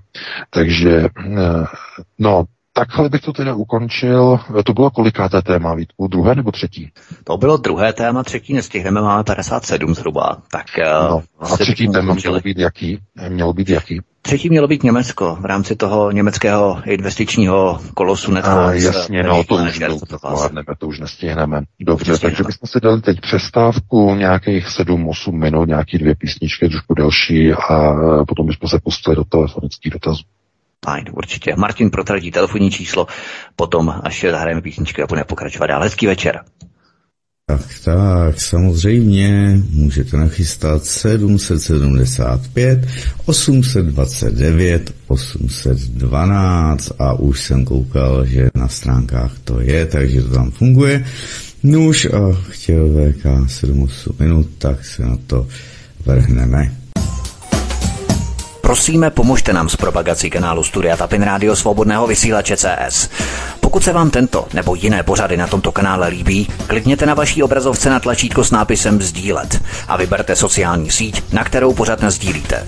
Jde o pouhých pár desítek sekund vašeho času. Děkujeme. Tak, tak, tak, dámy a pánové, já vás zdravím a vítám zpátky u vysílání hovory Kolabosnice jsou nachystány. Vy zjistíme, že jestli naši hosté víte KVK, jestli jsou též nachystáni a můžeme pak připojit už první volající, takže jak jste na tom, pánové? Ano, já jsem tady, Martine. A, ano, ano. Výborně. Takže já hned položím, nepoložím, přijmu první hovor a může volající položit dotaz. Hezký večer, svobodný vysílač. Dobrý večer, Jirka hosti vás. Chtěl jsem se zeptat pánu ve studiu, eh, jak vidějí situaci v současné době ohledně Srbska a Albánie, když se nám ve své podstatě SVOčko pomalu blíží ke zdárnému konci, jestli pak na ně vlítnou nebo nevlítnou. Děkuji a budu vás poslouchat. Dobře, děkujeme. No, já děkuji za dotaz. No, situace v Kosovu samozřejmě je napjatá. Zase vlastně zatím stojí znova eh, americké struktury, které de facto chtějí využít eh, znovu destabilizace v Evropě, protože všechno je to namířeno samozřejmě proti Evropské unii. To je naprosto zjevné. Ukrajina proti Evropské unii rozbít. Na Ukrajině se to nedaří tak, jak by se to mělo dařit, tak chtějí rozbít přímo na Balkánu, eh, přímo Eh, znovu otevřít kosovský konflikt, znovu, aby byla válka přímo v srdci Evropy. Je to všechno oslabování řídících struktur Berlína na Evropskou unii, prostě zjevné. Je to až, až absurdní se mm, na to prostě dívat. A nedá se tomu zabránit. To je asi jako to nejhorší, protože mají zakázáno, oni se bojí, Američané destruují Evropu, a de facto musí přijít de facto jako někdo úplně, kdo by Američany vyhnal z Evropy. Doslova, když to tak řeknu, někdo, kdo by vyhnal americké neokony, abychom byli přesnější, vyhnal prostě z Evropy a to by musel být nějaký nový Stalin. A to si nedovedu představit. To, eh, nikdo takový, nikdo takový kádr není. Eh, proto jediná možnost, eh, konec konců o to usilují globalčiky, jak to udělat jinak, bez vyhnání, je destrukce Spojených států zevnitř. A to se daří. To se daří, nejde to třeba tak rychle, jak by se zdálo, ale destrukce Spojených států hm, pokračuje obrovskými skoky. Hm, je nalomený petrodolar. Víte, že Saudská Arábie začíná si padat do, náruč, do náruče s Čínou, a přestává de facto být v přátelském nastavení se Spojenými státy. Spojené státy se snaží petrodolar zachránit tím, že připoutají Evropu k nákupu petrodolarových, petrodolarových energií eh, na místo těch ruských.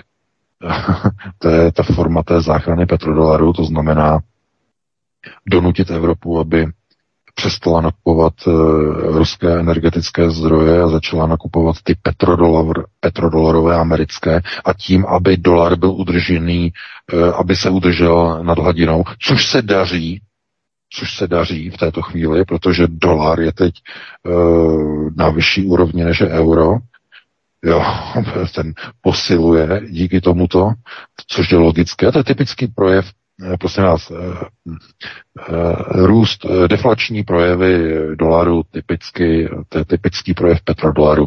Tam, kde se nakupují petrodolarové energie, ať už je to ropa, plyn nebo cokoliv jiného a nakupuje se za dolar od daných subjektů, lépe řečeno za petrodolar, protože ten subjekt řekne, my vám tu, tu energii prodáme, ale pouze za jednu měnu, a tou pouze jednou měnou je dolar. V tom okamžiku z dolaru se stává petrodolar, když je to jenom jedna jediná exkluzivní solitérní, solitérní měna, ten prodejce nepřijímá žádnou jinou měnu, jenom dolar, tak v tom případě je to petrodolar v tom okamžiku. A to pomáhá e, samozřejmě držet na uzdě americký státní deficit, protože díky tomu, že je zájem o dolar, tak e, americké státní dluhopisy mají vysoký kurz a daří se financovat americký státní deficit, protože zájem americké dluhopisy, protože jsou podloženy e, silným dolarem. Ve chvíli, když by e, došlo k roztrhání svazku s Saudskou Arábií a Evropská unie by pokračovala ve svém šíleném tažení za bez fosilní Evropu, znamená bez petrodolarovou Evropu, tak by americký petrodolar byl v koncích a s ním americká ekonomika, státní rozpočet, eh, obrovský nárůst státního deficitu a pád americké ekonomiky. Takže z tohoto důvodu eh, byla vytvořena krize v Evropě. Američané se postarali o to, aby Rusko bylo donuceno k vtrnutí na Ukrajinu. Následně, aby Evropa byla tímto krokem donucena přetrhat veškeré energetické uh, svazky s Ruskem. A američané tak mohli si připoutat Evropu k petrodolarovému sosáku. Doslova takto. Tím došlo k posílení dolaru nad eurem, zatímco Evrop, evropské euro klesá, americký dolar roste. Takhle je to udělané. Kdokoliv z politiků to řekne nahlas, že ukrajinská krize vyhovu, vyhovuje a zachraňuje americký petrodolar, tak eh, takový člověk je, je označený za, za osobu, která vyzradila státní tajemství Spojených států. To je zakázané, to se nesmí říkat nahlas. Uh, proto Scholz šoupe nohama, že jo, a drží hubu a krok a proto to takhle dělají všichni nebo většina politiků v Evropě.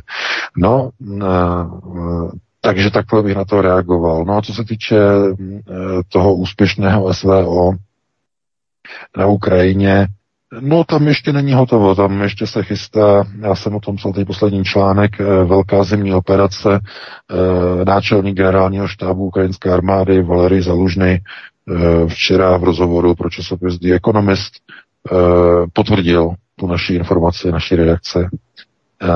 I on potvrdil, že se chystá zimní ofenzíva Rusů a tažení ruské armády na Kiev znovu. V Bělorusku se cvičí údajně podle jeho informací 200 tisíc vojáků určených pro tuto ofenzívu na Kiev, eh, tedy z Běloruska, ze severu. A eh, Zalužný odhaduje, že ta ofenzíva asi bude spuštěna někde v prostoru února až března, tam někde v tom prostoru té zimy. Takže to je na odpověď pánovi, no a pustíme se do dalšího volajícího. Dobře, dobře, připojuji do vysílání. Svobodný vysílač, hezký večer. Můžete položit dotaz. Dobrý večer. Chtěl bych se pana Vejka zeptat na atentát na Heidricha. Proč byl proveden pod záštitou britské vlády, zda platí oficiální verze, nebo má pan VK nějaké zákulisní informace, které nevíme. dobře, děkujeme, hezký večer. No, já děkuji za dotaz. Uh, Reinhard Heydrich byl v úzkém okultním kruhu uh, Heinricha Himmlera. A tohle to je na, to je na velký přesah, to, na to nemáme čas tady v tom pořadu. To bychom museli probrat někde jinde, v nějakém extra povídání, protože to bylo strašně nadlouho. Já se omlouvám, strašně nadlouho. Jo, takže mm, takhle bych na to reagoval. Se omlouvám, ale opravdu na to nemáme čas. To by bylo třeba celý rozvinout uh, historii, tl, pardon, historii Heidricha, uh, jak přišel vlastně ke své moci na cestě, když stoupal skrze špičky NSDAP, s kým se setkal, kde si dával různá dostaveníčka z předáky NSDAP a podobně. To, to se nedá tady odříkat eh, během několika minut. To by bylo dokonce na celou knížku. Jo, mimochodem. Takže eh, já se omlouvám, ale to je na nějaký jiný pořád, nebo někdy si dáme někde nějaký nějaký moment, eh, kdy tomu třeba věnujeme celou hodinu nebo hodinu a půl. Jo? Tohle to je příliš rozsáhlé téma. Takže takhle bych to uzavřel a pustíme se do dalšího dotazu nějakého jednoduššího, pokud je. Dobře, dobře, zkusím, jestli má volající teda jednodušší dotaz, může ho položit, vítám a hezký večer. Dobrý večer, slyšíme se? Ano, ano. Takže u telefonu Milan, no jednoduchý dotaz nebudu mít. Já bych chtěl jenom dodat jednu věc, že nevím, jestli celého jakoby, pořadu se stává jakoby, takový uh, pořad římskokatolické církve a víry, protože zajímalo by mě věcí. Jestli mi může pan VK odpovědět, proč když už dává jakékoliv překlady, tak jsou vytržené z kontextu, nejsou přeložené celé, protože poslouchává z mnoho lidí, co ví, a ne amatéři. To znamená, že uh, mě už někdo jen tak neoblbne rolikem. Teď další věc. Proč, když uh, budete vždycky mluvit o vzdělání o všem a furt dokola, proč se nikdo nezaměří, proč eh, tady máte tisíce posluchačů, nezrušit povinnou výuku angličtiny. A jestli nepochopíte, že povinná výuka angličtiny od první třídy je fašistický projekt, tak nemáte vůbec co řešit, protože vy se tady hádáte, vy tu řešíte kraviny, ale vaše děti se učí anglicky, to znamená kulturu, a vaše děti vás doběhnou. A jestliže chcete něco řešit, bude to o tom anglosaském zmrství, kterému se my musíme postavit. Další věc.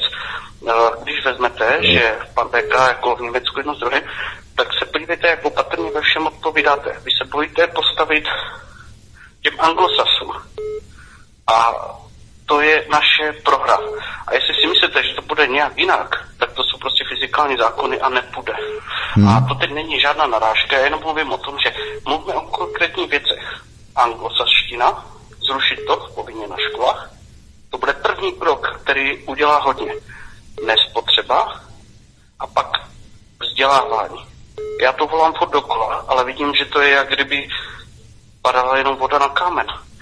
Já vím, že tu teď seplujete, zamyslete se nad tím všichni a já tvrdím, že to je podstata. Dobrá, dobře, dobře. Protože na internetu všude. Dobrá, myslím, že to je jasné. Vám děkujeme, za, vám děkujeme za vaše postřehy. Myslím, že to je jasné. Martine, prosím, mm-hmm. pána, protože on asi evidentně neví, kdy přestat. Uh, my potřebujeme... Já se musím, já se musím, já, já potom se jenom k tomu vyjádřím taky, ale VK, povídej. Já se musím k tomu prostě ohradit, eh, prostě pokud někdo, někdo někomu vadí moje povídání, vážený pane, tak mě neposlouchejte. Je to jednoduché, neposlouchejte mě.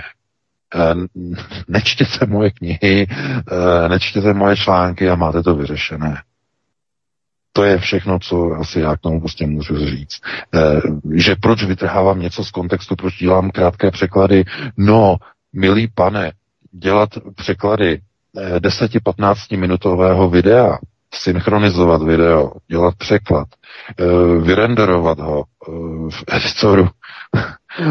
Je to trvá třeba 5 nebo 6 hodin a zdůraznuju volného času, navíc ještě neplaceného času. 10 minut, 15 minut video eh, mi trvá zhruba 6 hodin udělat. No, to poslední video s Jakovem Kedmem, no, jsem dělal zhruba 6 hodin a má 13 minut to video. Kdy naposledy vy, milý pane, jste dělal něco uh, absolutně free, zadarmo, když teda používám anglosaský výraz, se omlouvám, a něco zadarmo a dělal jste to každý den, ne, pardon, ne každý den, šest dní v týdnu. Šest dní v týdnu. Píšu články, dělám rešerše, jako blbec, jako idiot. A každý měsíc máme problém s tím, vyzbírat aspoň to minimum na provoz našeho serveru. Každý měsíc tam prosím naše čtenáře, aby nám přispěli. Každý měsíc. Pořád dokola. Myslíte si, že mě to baví? Ne, nebaví mě to. Já se snažím lidem předávat nějaké informace. To je můj úkol, to je můj úděl. A pokud se to někomu nelíbí, tak mě neposlouchá. Já nikomu, já nejsem česká televize. Já nenutím nikoho, aby e, e, mě platil za něco, co nechce poslouchat. Vy to máte jednoduché. Vy to vypnete, vy to neposloucháte, vy nám nepřispějete na provoz. Hotovo, vymaz, vymalováno 20. Takže to je jedna věc. A druhá věc, a, že zrušit anglosaštinu. Dobře, ano, zrušíte anglosaštinu. A co třeba taková Němčina? A co třeba taková ruština? A budete mě vyčítat, že eh, nebo budete lidem vyčítat, že umí se domluvit anglicky, nebo budete jim vyčítat, že umí rusky, nebo budete jim vyčítat, že umí německy a že naučili děti, svoje děti, jazyky, aby se uměli s těma cizíma lidma nějak domluvit, aby uměli čerpat informace z cizojazyčných médií, ve skrze anglosaských, ve skrze německých, ve skrze směrem na východ, hlavně ruských. Aby potom nějaký blbec mohl dělat ty překlady z té ruštiny, nějaký pan VK. Já vám nerozumím. Vzdělání je přece kvůli tomu, aby lidé dokázali pochopit svět. Pochopit svět znamená rozumět, rozumět mnoha babylonským jazykům. Mnoha. A kolik jazyků umíš, tolikrát si člověkem. Samozřejmě. Tohle to staré přísloví, to má nadčasovou platnost. A, opravdu to je něco um, tím, že zbavíte schopnosti rozumět cizím jazykům své dítě, že ho uděláte konceptuálně gramotného, no to nevím teda, kdo vám tohleto nakukal. To je takový blábol a tím zdegenerujete své, své dítě takovým způsobem, že nebude rozumět tomu, co říkají ostatní, ti, kteří jsou konceptuálně pokročilejší. E, já mluvím o pustých knížkách e, z první republiky a že jo, okultní záležitosti. Všechny jsou psané v Němčině a e, ty pozdější po válce v angličtině. Bez jazyku nedostanete nic, protože tam nejsou žádné české překlady. Vezměte si, e, když někdo dneska chce něco znamenat, e, chce fungovat v mezinárodním obchodu, musí se učit jeden jistý a velice poměrně komplikovaný pro Evropany těžký jazyk. Čínskou mandarinštinu. Čínštinu. No, tím jazykem mluví no, dvě miliardy lidí. Takže já jsem úplně zděšen, že něco takového, že takovéhle názory zaznívají prostě v našem pořadu. Já nevím, kde se to bere, ale uh, útočit na jazykovou znalost je, to je Pozor, eh, v historii to skutečně... je to jasné, já bych Já jenom, jenom chci říct, ale útočení na jazyk a na vzdělání, jazykové vzdělání, eh, to je jedna z věcí, o kterou se snažili tzv. puritáni. Eh, to byla část protestantů, kteří se přestěhovali do Spojených států z Evropy a puritáni vlastně kázali, že lidé musí zůstat nevzdělaní že vzdělání, eh, že při, přiklání člověka ke špatným věcem a odklání ho od práce na poli a od, od rodiny, to znamená, že lidé musí být nevzdělaní. Mimochodem do dneška tohleto prosazují, prosazuje ve Spojených státech komunita takzvaných Amishů, a to by bylo na jinou diskuzi. Tohle je opravdu něco neuvěřitelného. Já se jenom modlím, že s takovými názory tady nemáme víc našich posluchačů, protože uh, ve světě, který eh, je informačně dneska prosáknutý informačními zdroji, především v angličtině, a až dlouho a dlouho a dlouho a dlouho zatím v dalších jazycích, nutit nebo dokonce usilovat se o to, aby děti neuměly anglicky, je, eh, je nějaké naprosté šílenství. Je to dokonce připadá, jako kdyby někdo nesnášel prostě, mm, nebo nerozuměl tomu, kdo je nepřítel.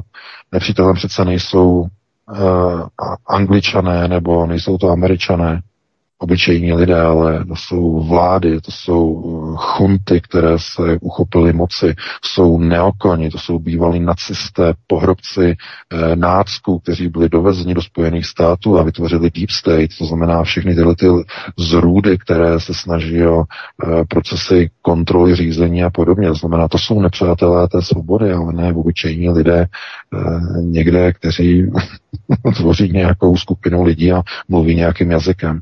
Protože když tohle to začneme prosazovat, tak budeme úplně stejní jako všichni ti e, pravdoláskaři a aktivisté, kteří říkají, že budeme zakazovat ruštinu, jako to dělají teď ukronáckové na Ukrajině. Budeme zakazovat e, našim ukrajinským dětem e, učit se rusky. Budeme jim zakazovat, aby ruština nebyla, aby e, nebudou smět rusky vůbec nic ani v obchodech, ani v obchodním styku, ani na úřadech. To je jasné, VK. Já jenom říct, jenom, jenom říct, že prostě tohoto, to mě tak naštvalo, že já teď chci skončit prostě naše vysílání. Prostě si tady seknout a prostě skončit. Na, naprosto tohle to jako to, to jsem, to jsem v životě nezažil. Nečekal bych, že něco takového uh, zazní uh, tady v našich konceptuálních pořadech po nějakých sedmi nebo osmi letech, nebo, nebo jak dlouho vlastně uh, vysíláme. Takže já ti předám slovo Vítku a dáme si nějakou přestávku, já se musím na do, dohromady, protože VK, jak tomu jenom něco řeknu, jenom chvilku, tak uh, chvilku vytrž, já myslím, že přestávka nebude potřeba. Já bych to viděl tak, že to mělo dvě úrovně. Samozřejmě ta nadřazenecká, nadřazenecká pícha na bubřelost anglosasů je naprosto zřejmá a viděli jsme to právě i v rámci Brexitu, kdy tam nešlo o to, že v Británii byli muslimové, ale právě, že měli strach ze slovanských uh, přistěhovalců, ať se jedná o české zdravotní sestry, nebo slovenské, nebo polského instalatéra a tak dále. Z toho oni měli strach a právě to převážilo v rámci toho Brexitu. To znamená, že ta anglosaská nadřazeneckost je tady naprosto patrná. Jo, to, to nerozporu. V tom měl posluchač Milan pravdu. A s tím maximálně souhlasím, jo. Prostě ta snaha anglosasů o e, nadřazenost, o vlád, hegemonii, o kolonizaci, neokolonizaci zbytku světa, o podmanění si ostatních národů, ať se jedná třeba i o velkou Tartáry e, v rámci těch starších národů třeba, které vymizely z kolektivní paměti lidstva a tak dále. E, to byli v podstatě britští, e, Brit, Britové a Romanovci že, z Ruska, a Hanoverci, Hanoveřané z Velké Británie, Hanoverská dynastie, eh, tak dále. To znamená, že ta, ta nadřazeneckost tady je, to jako samozřejmě souhlasím, ale spíš se jedná o to, že ten jazyk za to přece nemůže. Díky jazyku my v podstatě máme přístup k takovým materiálům, které bychom v češtině nikdy nesehnali.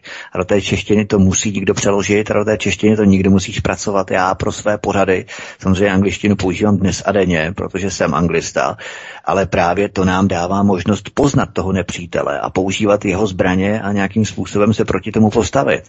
A ty informace, které čerpáme z angličtiny, tak eh, pán Milan říkal, že děláme krátké překlady, a tak si protiřečí, protože kdybychom tu angličtinu neznali, no tak bychom nedělali překlady žádné. A ani ty krátké bychom nedělali, nedělali bychom žádné překlady.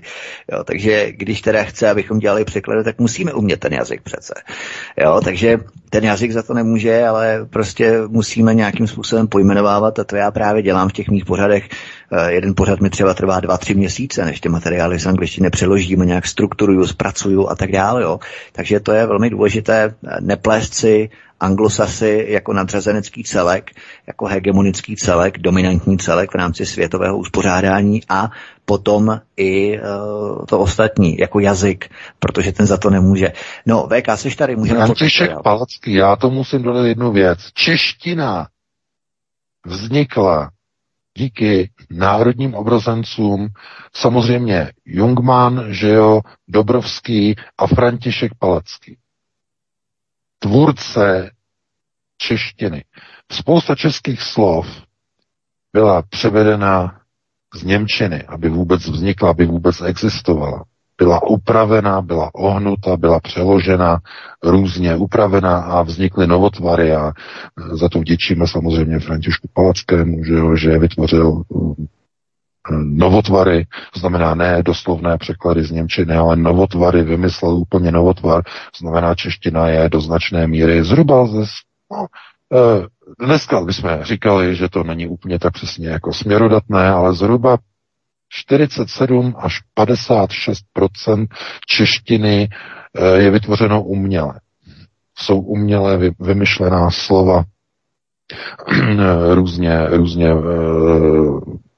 jako překomponovaná a tak podobně.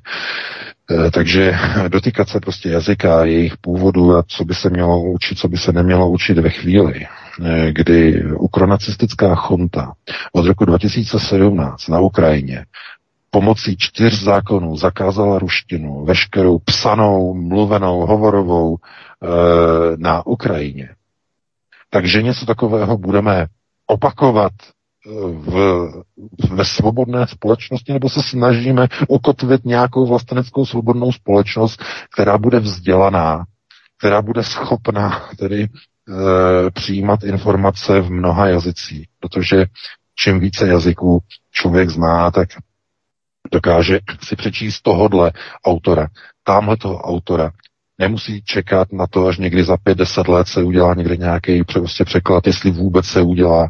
V České republice vychází v překladech jenom do češtiny, jenom mini, mini, mini prd doslova z objemu toho, co vychází v angličtině na Amazu třeba za knížky autorů.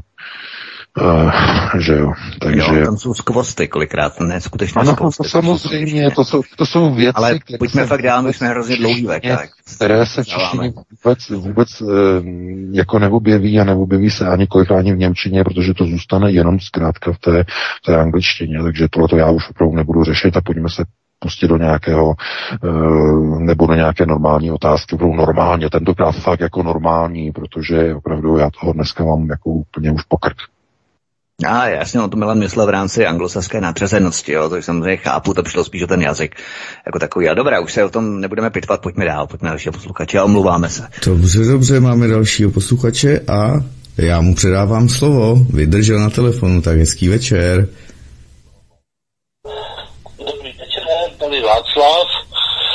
Uh, já bych chtěl, teda chtěl jsem položit jenom uh, velice stručnou otázku, ale díky tomu, co jsem teď slyšel eh, no, za tu dobu, co jsem, tekal, eh, co jsem čekal na telefonu, eh, poněvadž jsem překladatel 40 let, a tak by se k tomu chtěl trošku vyjádřit. E, jako e, vždycky má výhodu ten, kdo umí cizí jazyk. A jestliže my se učíme angličtinu, máme výhodu vůči anglosasům. Nehledě k tomu, že anglosaština e, je v současné době už v podstatě otevřená na ústupu a odsouzená k zániku. Ale jako já to teď nechci rozebírat. E, umělá inteligence tyhle ty záležitosti naprosto eliminuje a vykompenzuje. A moje otázka, kterou jsem chtěl původně položit, zní, v Mladé Boleslavi má být ukončena výroba automobilů a mají se tam vyrábět údajně e, BVPčka pro Ukrajince. A e, má, má tam dorazit 4 tisíce azováků zkušených, kteří se v tom vyznají a který e, e, to budou mít víceméně pod kontrolou. Je to pravda nebo ne? E, prosím pana VK o odpověď, děkuji. Dobře, děkujeme a přeji hezký večer. Tak Škodovka a VVPčka a Azováci. No, tak to je pro mě nová informace, že by se ve Škodě Mladá Boleslav měly vyrábět BVPčka. Máte nějaký odkaz? někde mm, nějakou informaci, nějaký tiskový článek, eh, tiskovou zprávu, pokud někdo má, tak ať to pošle jo, z nějakého tiskového média, nebo nejlépe tisková zpráva Škody Mladá Boleslav. Oni mají tiskový oddělení, já tam teď nevím, jaká je adresa, Škoda.cz nebo, nebo co, co, co, kde bych to měl hledat. Takže jo, poprosím, eh, jestli někde nějaký zdroj, tak pošlete na redakci Aeronetu. Děkuji. děkuji. Tak další posluchače máme. Halo. Martina. Halo, halo, paní se hlásí, slyším svobodný vysílač, hezký večer, můžete položit dotaz. Dobrý večer všem. Já jsem se prosím chtěla zeptat.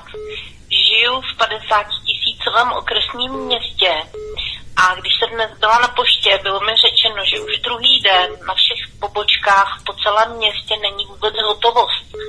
Že lidé, kteří si jdou proměnit poukázky z poštovní, že nemají šanci nikde, uh, tak uh, bych strašně ráda věděla váš názor na to, čeho to je tak asi příznak a po případě poprosila ostatní posluchače, protože by mě to zajímalo, jak jsou na tom jiná města, ne aby volali, ale aby třeba napsali svoji zkušenost s aktuálním stavem teď z jiných měst, třeba do komentářů na Odyssey, až bude postnutý potom Vítkem pořád. Mhm. Děkuju, hmm. mějte se hezky, nashledanou. Dobře, dobře, takže nám chybí hotovost někde. Hezký večer. No, to, to, je, to je zase obrovská, obrovská informace. No.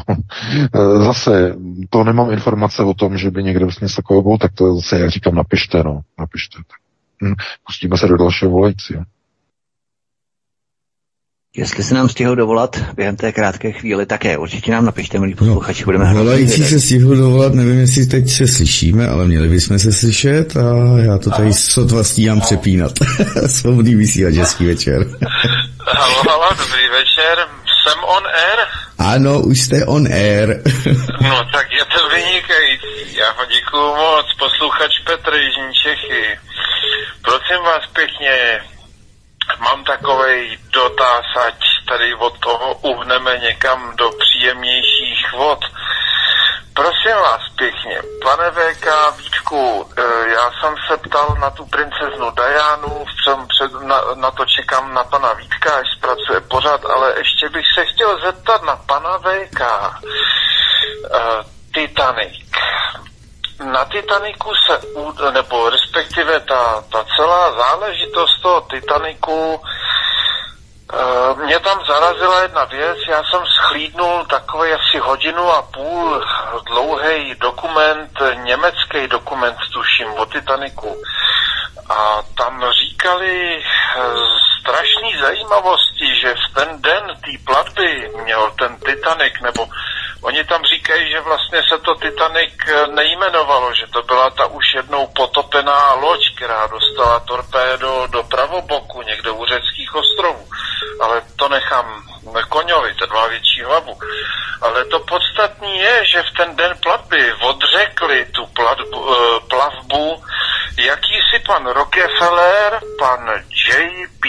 Morgan a pan Rothschild a že to bylo z důvodu, aby mohli založit později ten FED, jo, ten americký, ten měnový, ano, ano, tu rezervní tam měnu, jenom jestli o tom pan VK něco neví, to je všechno, snad to není takový papírový dotaz, ale jsme všichni na jedné lodi, tak by to chtělo trošku optimismu.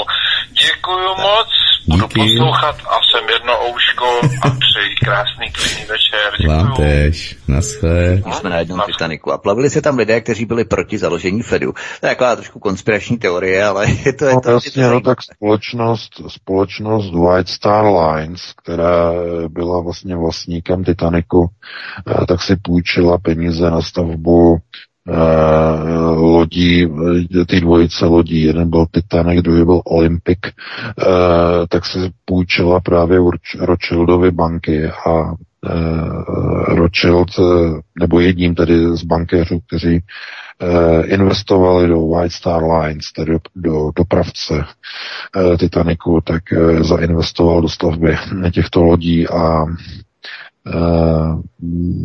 potopení té lodi eh, takhle zainvestovali, ale ta loď byla pojištěná na obrovské peníze. byla pojištěna u londýnské Lloydovy banky, která eh, se díky tomu skoro téměř potom na pojistce potopila.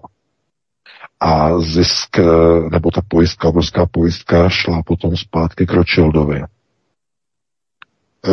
tedy k investorovi White Star Lines. White Star Lines nakonec zkrachovala, ale pojistka šla tedy za investorem, za uh, Rothschildovou bankou. Takže to vydělali. de facto, de facto ano, de facto na tom jako vydělali. Takže tam je velký otazník nad tím, ale to je to je znovu, jako jo, s velkými přesahy, znovu by se to muselo rozebrat, e, narešeršovat to, jo, všechny ty věci. Jsou strašně, jsou náročné záležitosti, jo, to je spíš na knížku, to ani není, není na nějaký článek. Lidi si vůbec neuvědomují, jaký to je prostě udělat článek, že se někde napíše článek, narešeršovat ho, udělat překlady, pokud je to někde zdrojovaný z ciziny, e, to je strašná práce, obrovská práce a ve volném čase. A opravdu už mi to leze někdy opravdu eh, jako úplně na hlavu, eh, když očekávám, že to bude k něčemu, že to pomůže prostě konceptuální gramotnosti, aby lidé získávali ty širší obzory, aby dokázali dekódovat události a informace, konceptuálně si je tedy skládat dohromady.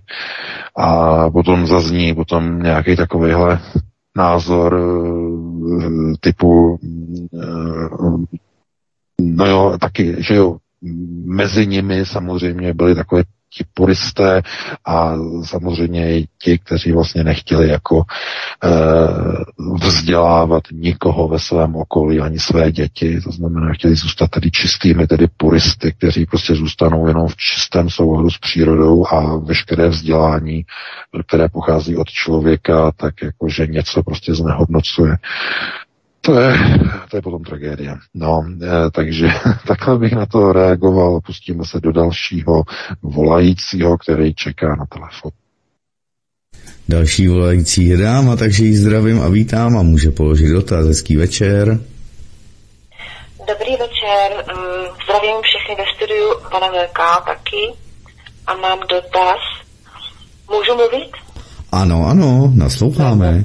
Došla ke mně zpráva, hlasová nahrávka někde z USA na Messenger, že 27. Eh, února roku 2023 má eh, Světová zdravotnická organizace VHO podepisovat smlouvu se všemi státy, včetně České republiky, kromě Lichtensteinska, o absolutní převzetí kontroly nad covidem. Jestli o tom pan VK něco ví, děkuju.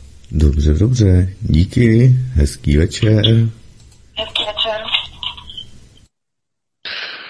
No, kontroly nad covidem znamená, že by WHO že, nebo ne, nebo zase, že jo, anglosazmus, uh, eh, VHO, že, uh, že by převzalo kontrolu, to uh, oni jsou přece, mají kontrolu, naprosto veškerou kontrolu, mají, uh, nevím, to je pro mě nová informace, si máš Vítku ty nějakou informaci tohoto směru, že by měla převzít jako kontrolu, že by rozhodovala o epidemiologických situacích uh, všude Eh, protože kontrolní činnost eh, nebo VHO má obecně celosvětově už jako nadřazenou eh, pozici už teď, jako v této chvíli. No, nevím. to jsem chtěl říct přesně tak, že jako není co podepisovat. Jako, jo. Nevím, není co podepisovat, protože oni automaticky jsou delegovaní, prostě když VHO vyhlásí pandemii a nebo epidemii a podle toho, jaký jsou ty, ty fáze, že jo, tak uh, oni automaticky uh, mají teda právo teda zaúkolovat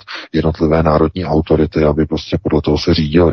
Takže to nevím, to je, to je pro mě nějaká nová informace, znovu je třeba to zdrojovat, jako jo, poslat něco, nějaký odkaz na nějakou tiskovou zprávu nejlépe, nebo na nějaký, nějaký server, kde se to píše, a pod, podle toho se to potom určí, kde je nějaký ten původ. Takže asi takhle bych na to reagoval.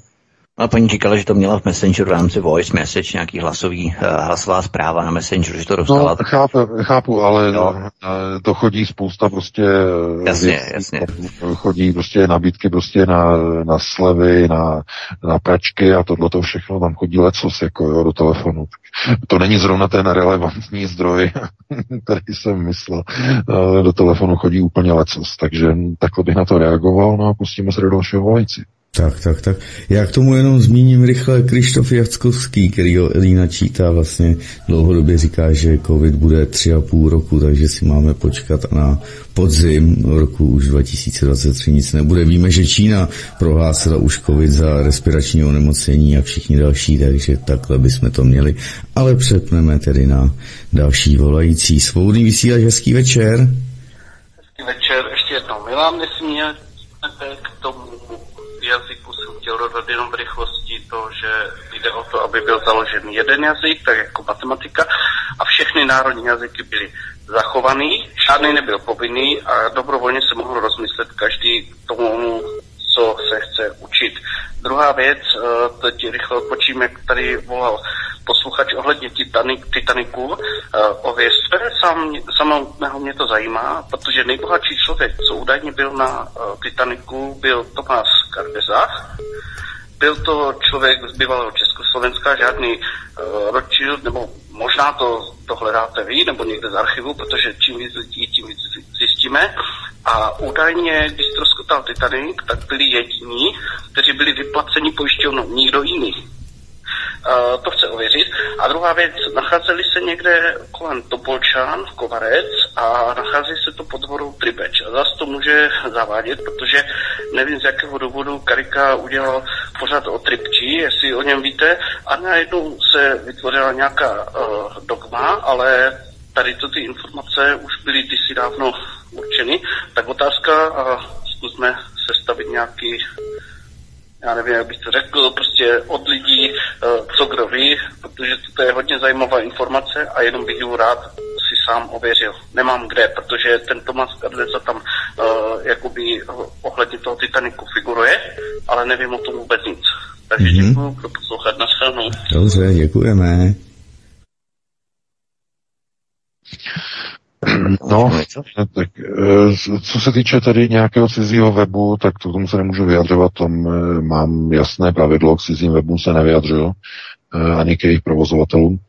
A co se týče tady toho Titaniku, tak to pan myslí jako odškodnění cestujících, ale já mluvím o pojištění zodpovědnosti provozovatele.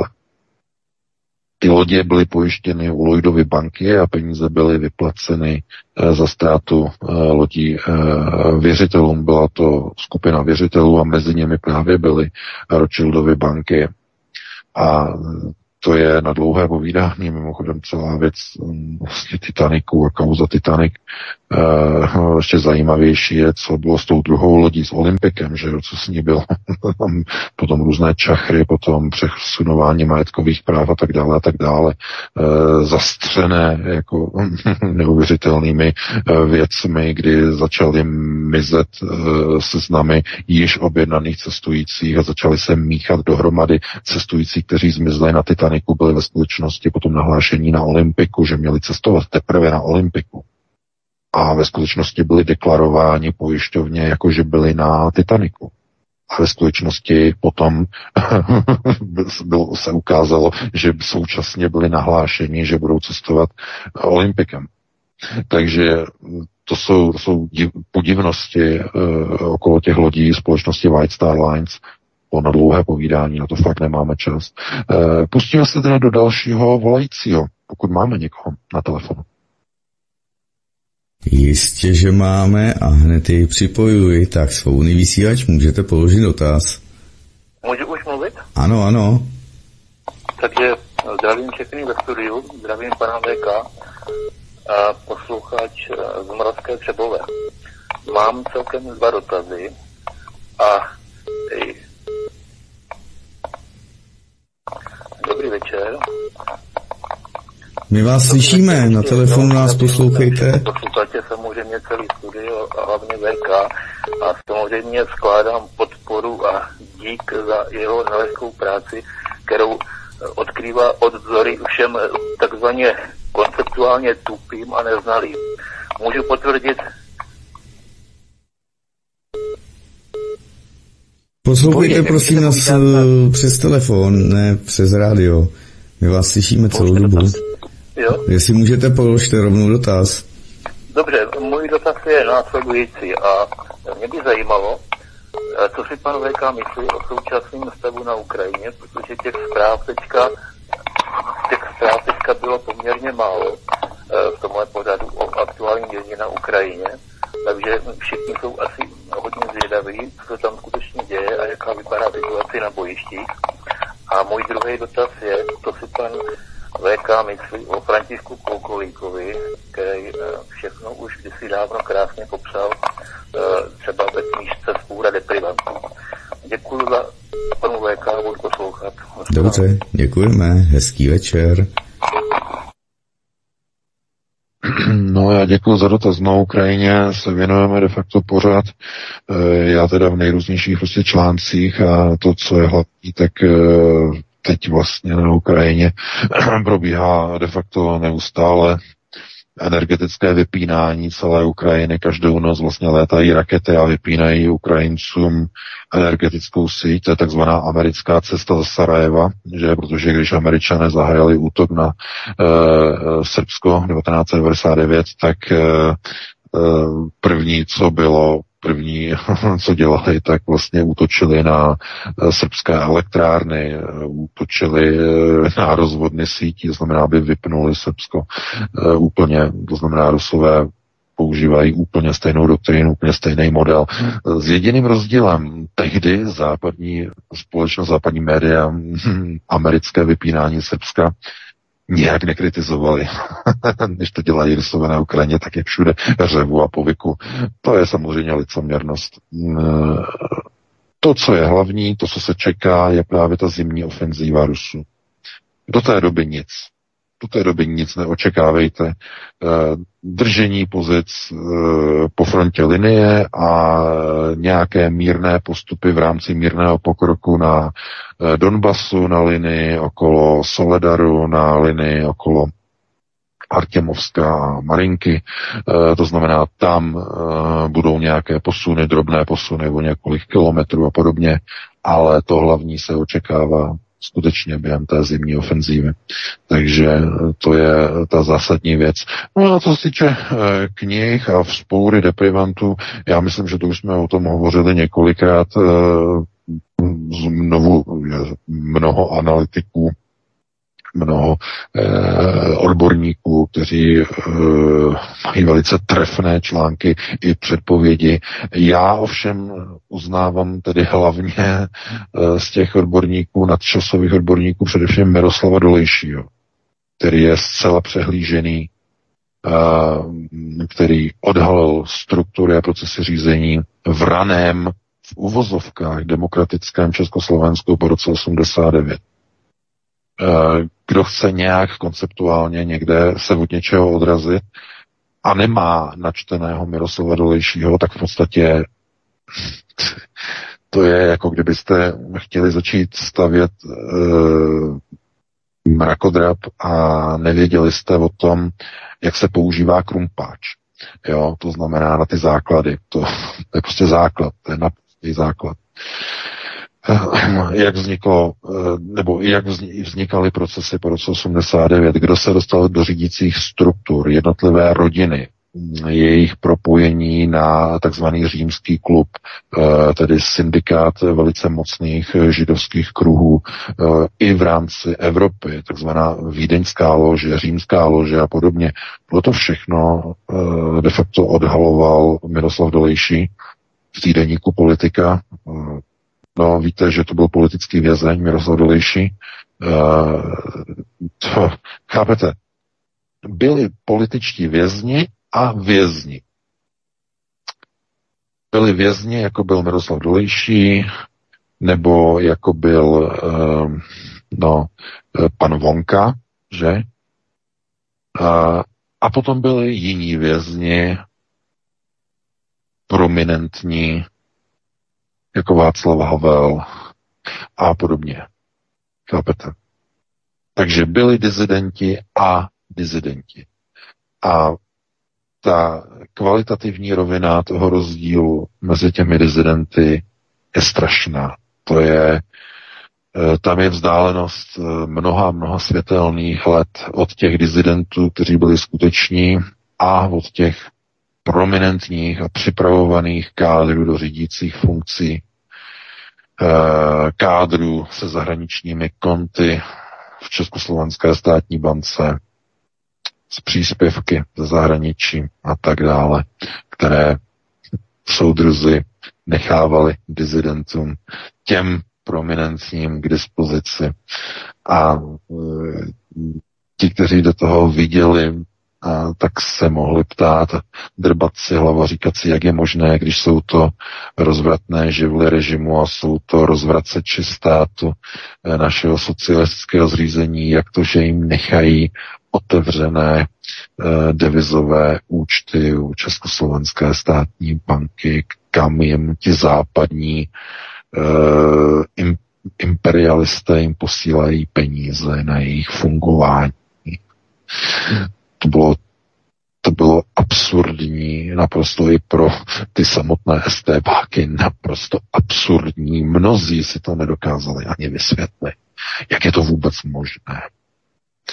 To by bylo na dlouhé povídání. Takže že říkám, je třeba číst uh, konceptuálně, ano, je mnoho zdrojů, ale mít ty základy, jako třeba Miroslav Dolejší, je základní.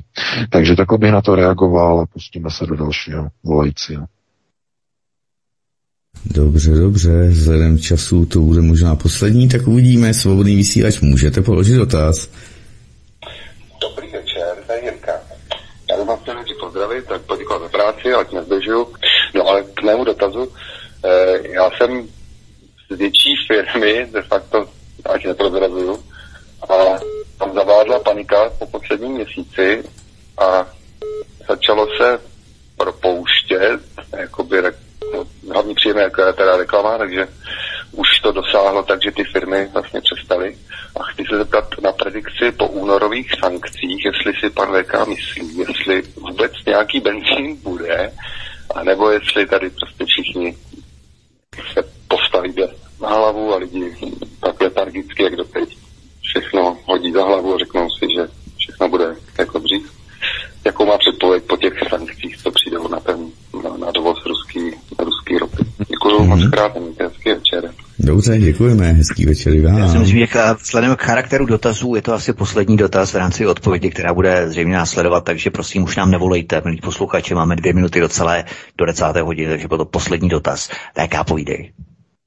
No, tak eh, co bude potom 5. únoru? Eh, samozřejmě, že nějaká ropa bude, eh, nějaký, nějaká nafta, nejde ani o benzín, nejde především o naftu. K výrobě nafty je potřeba ruská těžká ropa, respektive, když ne ropa, tak alespoň produkty z této těžké ropy. Jsou to takzvané parafíny. Parafíny z ruské ropy se používají pro výrobu nafty a do dneška není jasné, právě ani v této chvíli není jasné, kde ty eh, parafíny, když ne od Ruska, kde se budou kupovat. Totiž ta ruská ropa je specifická v tom, že eh, se de facto eh, používá výhradně a exkluzivně po výrobu nafty de facto v celé Asii, v celé Evropě a v Severní Americe se používá ropa, která Dokonce i venezuelská ropa, která se dovážela svého času do Spojených států a potom přišly sankce a nesměla se dovážet a teď se dováží, ale pod různýma ochrannýma podmínkama, že peníze musí jít tam a tam a nesmí do Venezuely a podobně, podobný výmysly, eh, tak eh, se používala venezuelská ropa, která teda není, tak eh, nemá tu strukturu jako ruská ropa, ale používala se pro výrobu takzvané americké nafty. Americká nafta to je zase specialita sama pro sebe. Víte, že pokud byl někdo v Americe, tak ví, že tam vody jak živa byla nafta, diesel byl vždycky dražší eh, než obyčejný benzín a to bylo právě kvůli tomu, že eh, se používaly speciální eh, přísady a struktury pro výrobu tady té nafty právě z venezuelské ropy, ale v kombinaci právě s ruskými deriváty. a z té těžké ropy. To znamená, není opravdu jasné, z čeho se vlastně bude ta e, nafta vyrábět. Mluvíme o naftě, to znamená o dýzlu. Není vůbec jasné. S největší pravděpodobností se použije takzvaný německý model, kdy se budou ty suroviny, to znamená takzvané ropné produkty pro výrobu nafty, se budou kupovat od Číny. A Čína nakupuje ty ropné produkty od Ruska. Takže budou prohnány přes čínské prodejce, přeprodejce, resellery a budou deklarovány jako čínské ropné produkty, které budou vyráběny nebo budou dodávány pro výrobu nafty v Evropě. Dovedete si představit tu cenu, jaká bude. To znamená, eh, všechny ropné rafinerie se budou snažit eh, do té doby vyrobit dostatek nafty do zásoby, aby vznikl nějaký polštář a z toho polštáře se pojede několik měsíců v Evropě. Otázkou je, na jak dlouho ten polštář vydrží jestli vydrží na dva měsíce, na tři měsíce, ale v nějaké chvíli ten poštář dojde a bude se muset vyrábět nafta z těch produktů, které budou k dispozici, protože ta vyrobená nafta už v zásobě nebude. A to je otázka někde v tom prostoru června, července, začátek léta, začátek prázdnin. Tam může opravdu vzniknout obrovská palivová krize ohledně nafty. Ne benzínu, ale nafty právě tam někde. Takže na to si musíme počkat. No, máme 22.01, bylo to poslední téma. Vítku, Martine, já se s váma rozloučím e, s našimi posluchači a diváky. Doufám, že se vám to dneska líbilo, e, že to nebylo zrovna moc pesimistický, že tam e, byly nějaké přesahy, pokud jste je našli a pokud si najdete čas, tak si nás opět naladíte příští týden toho 23. A to bude poslední vysílání, že jo, velký sazy krokodýlí, poslední vysílání tento rok. E, my to pojmeme s Vítkem trochu jako obvykle, že jo, každoročně trochu e, netradičně, mimo ten obvyklý formát analytický probereme různé věci, to, co se odehrálo, ale i to, co se odehraje. E, zkusíme tedy nějaké, nějaké predikce a podobně, zanalizujeme co se bude odehrávat v tom roce 2023. No a vy si to užijete, protože to už bude ve vánočním charakteru, že jo, už všude budou ty vánoční e, věci, ozdoby a e, všechny ty rohlíčky a podobně. Takže to bude určitě pěkné, takže já se na to budu těšit. Vy si nás naladíte, no a e, do té doby určitě Eh, budete držet půst, abyste viděli potom to zlaté prasátko s těma zahnutýma zubama nahoru, že jo, to je důležitý. No a probereme potom všechno pěkná témata e, vánoční a s pěknýma písničkama, které budou mít, doufám, taky potom e, vánoční tématiku v našem posledním pořadu v tomto roce. Potom po novém roce e, se potom uslyšíme, potom Vítek vám potom řekne to datum, takže já se budu těšit. No a pro tuto chvíli vám přeji krásnou dobrou noc. Bude to v pátek 13. Pokud si to správně pamatuju, 6. to jsou dva pátky, v podstatě a 6. je druhý pátek, 13. bude ten pátek 13. ledna, kdy se uslyšíme poprvé v novém roce. VK, já ti moc děkuju, měj se krásně, stejně tak jako tobě, Martine, měj se moc hezky, mám milí posluchači, děkujeme, že nám voláte, že nás sdílíte a podporujete. A já jenom uh, taky chystám na 28. prosince takový sumár, co jsem vysílal v rámci mých solových analýz a co chystám příští rok, právě na podzim 2023 chystám velký pořad ohledně uh, pátrání potom, jaké fáze předcházely vzniku covidu a provozu této organizace v rámci, nebo respektive organizací v rámci laboratoří, uh, laboratoří a různých výzkumů a projektů, investic do výzkumů různých konkrétních firů a tak dále, které před uh, covidem probíhaly v rámci třetí fáze a samozřejmě i další záležitosti, takže e, to v podstatě se dozvíte všechno 28. ale 19. a 21. to znamená pondělí a středu příští týden chystám vánoční speciál po stopách Vánoc, takže na to nezapomeňte. Doufám, že se vám to bude líbit. Já už to nebudu zdržovat, mějte se všichni moc krásně a příští pátek e, se na vás budeme těšit v předvánočním speciálu náladě, takové předvánoční, kdy schrneme tento rok a podíváme se výhledově, tak zahrajeme se takovej, na takové ročí v rámci The Economist a budeme predikovat, eh, co se stane příští rok, respektive co asi můžeme očekávat v roce příštím. Takže to by bylo všechno, mějte se krásně, hezký večer. Takéž, taktéž, dámy a pánové, nebudem to zdržovat Jirka, studio Klatově je nachystán s dalším vysíláním zde na svobodném vysílači, takže jenom děkovačka, rozloučení a mějte se krásně. Prosíme, pomožte nám s propagací kanálu Studia Tapin Rádio Svobodného vysílače CS. Pokud se vám tento nebo jiné pořady na tomto kanále líbí, klikněte na vaší obrazovce na tlačítko s nápisem Sdílet a vyberte sociální síť, na kterou pořad sdílíte. Jde o pouhých pár desítek sekund vašeho času. Děkujeme.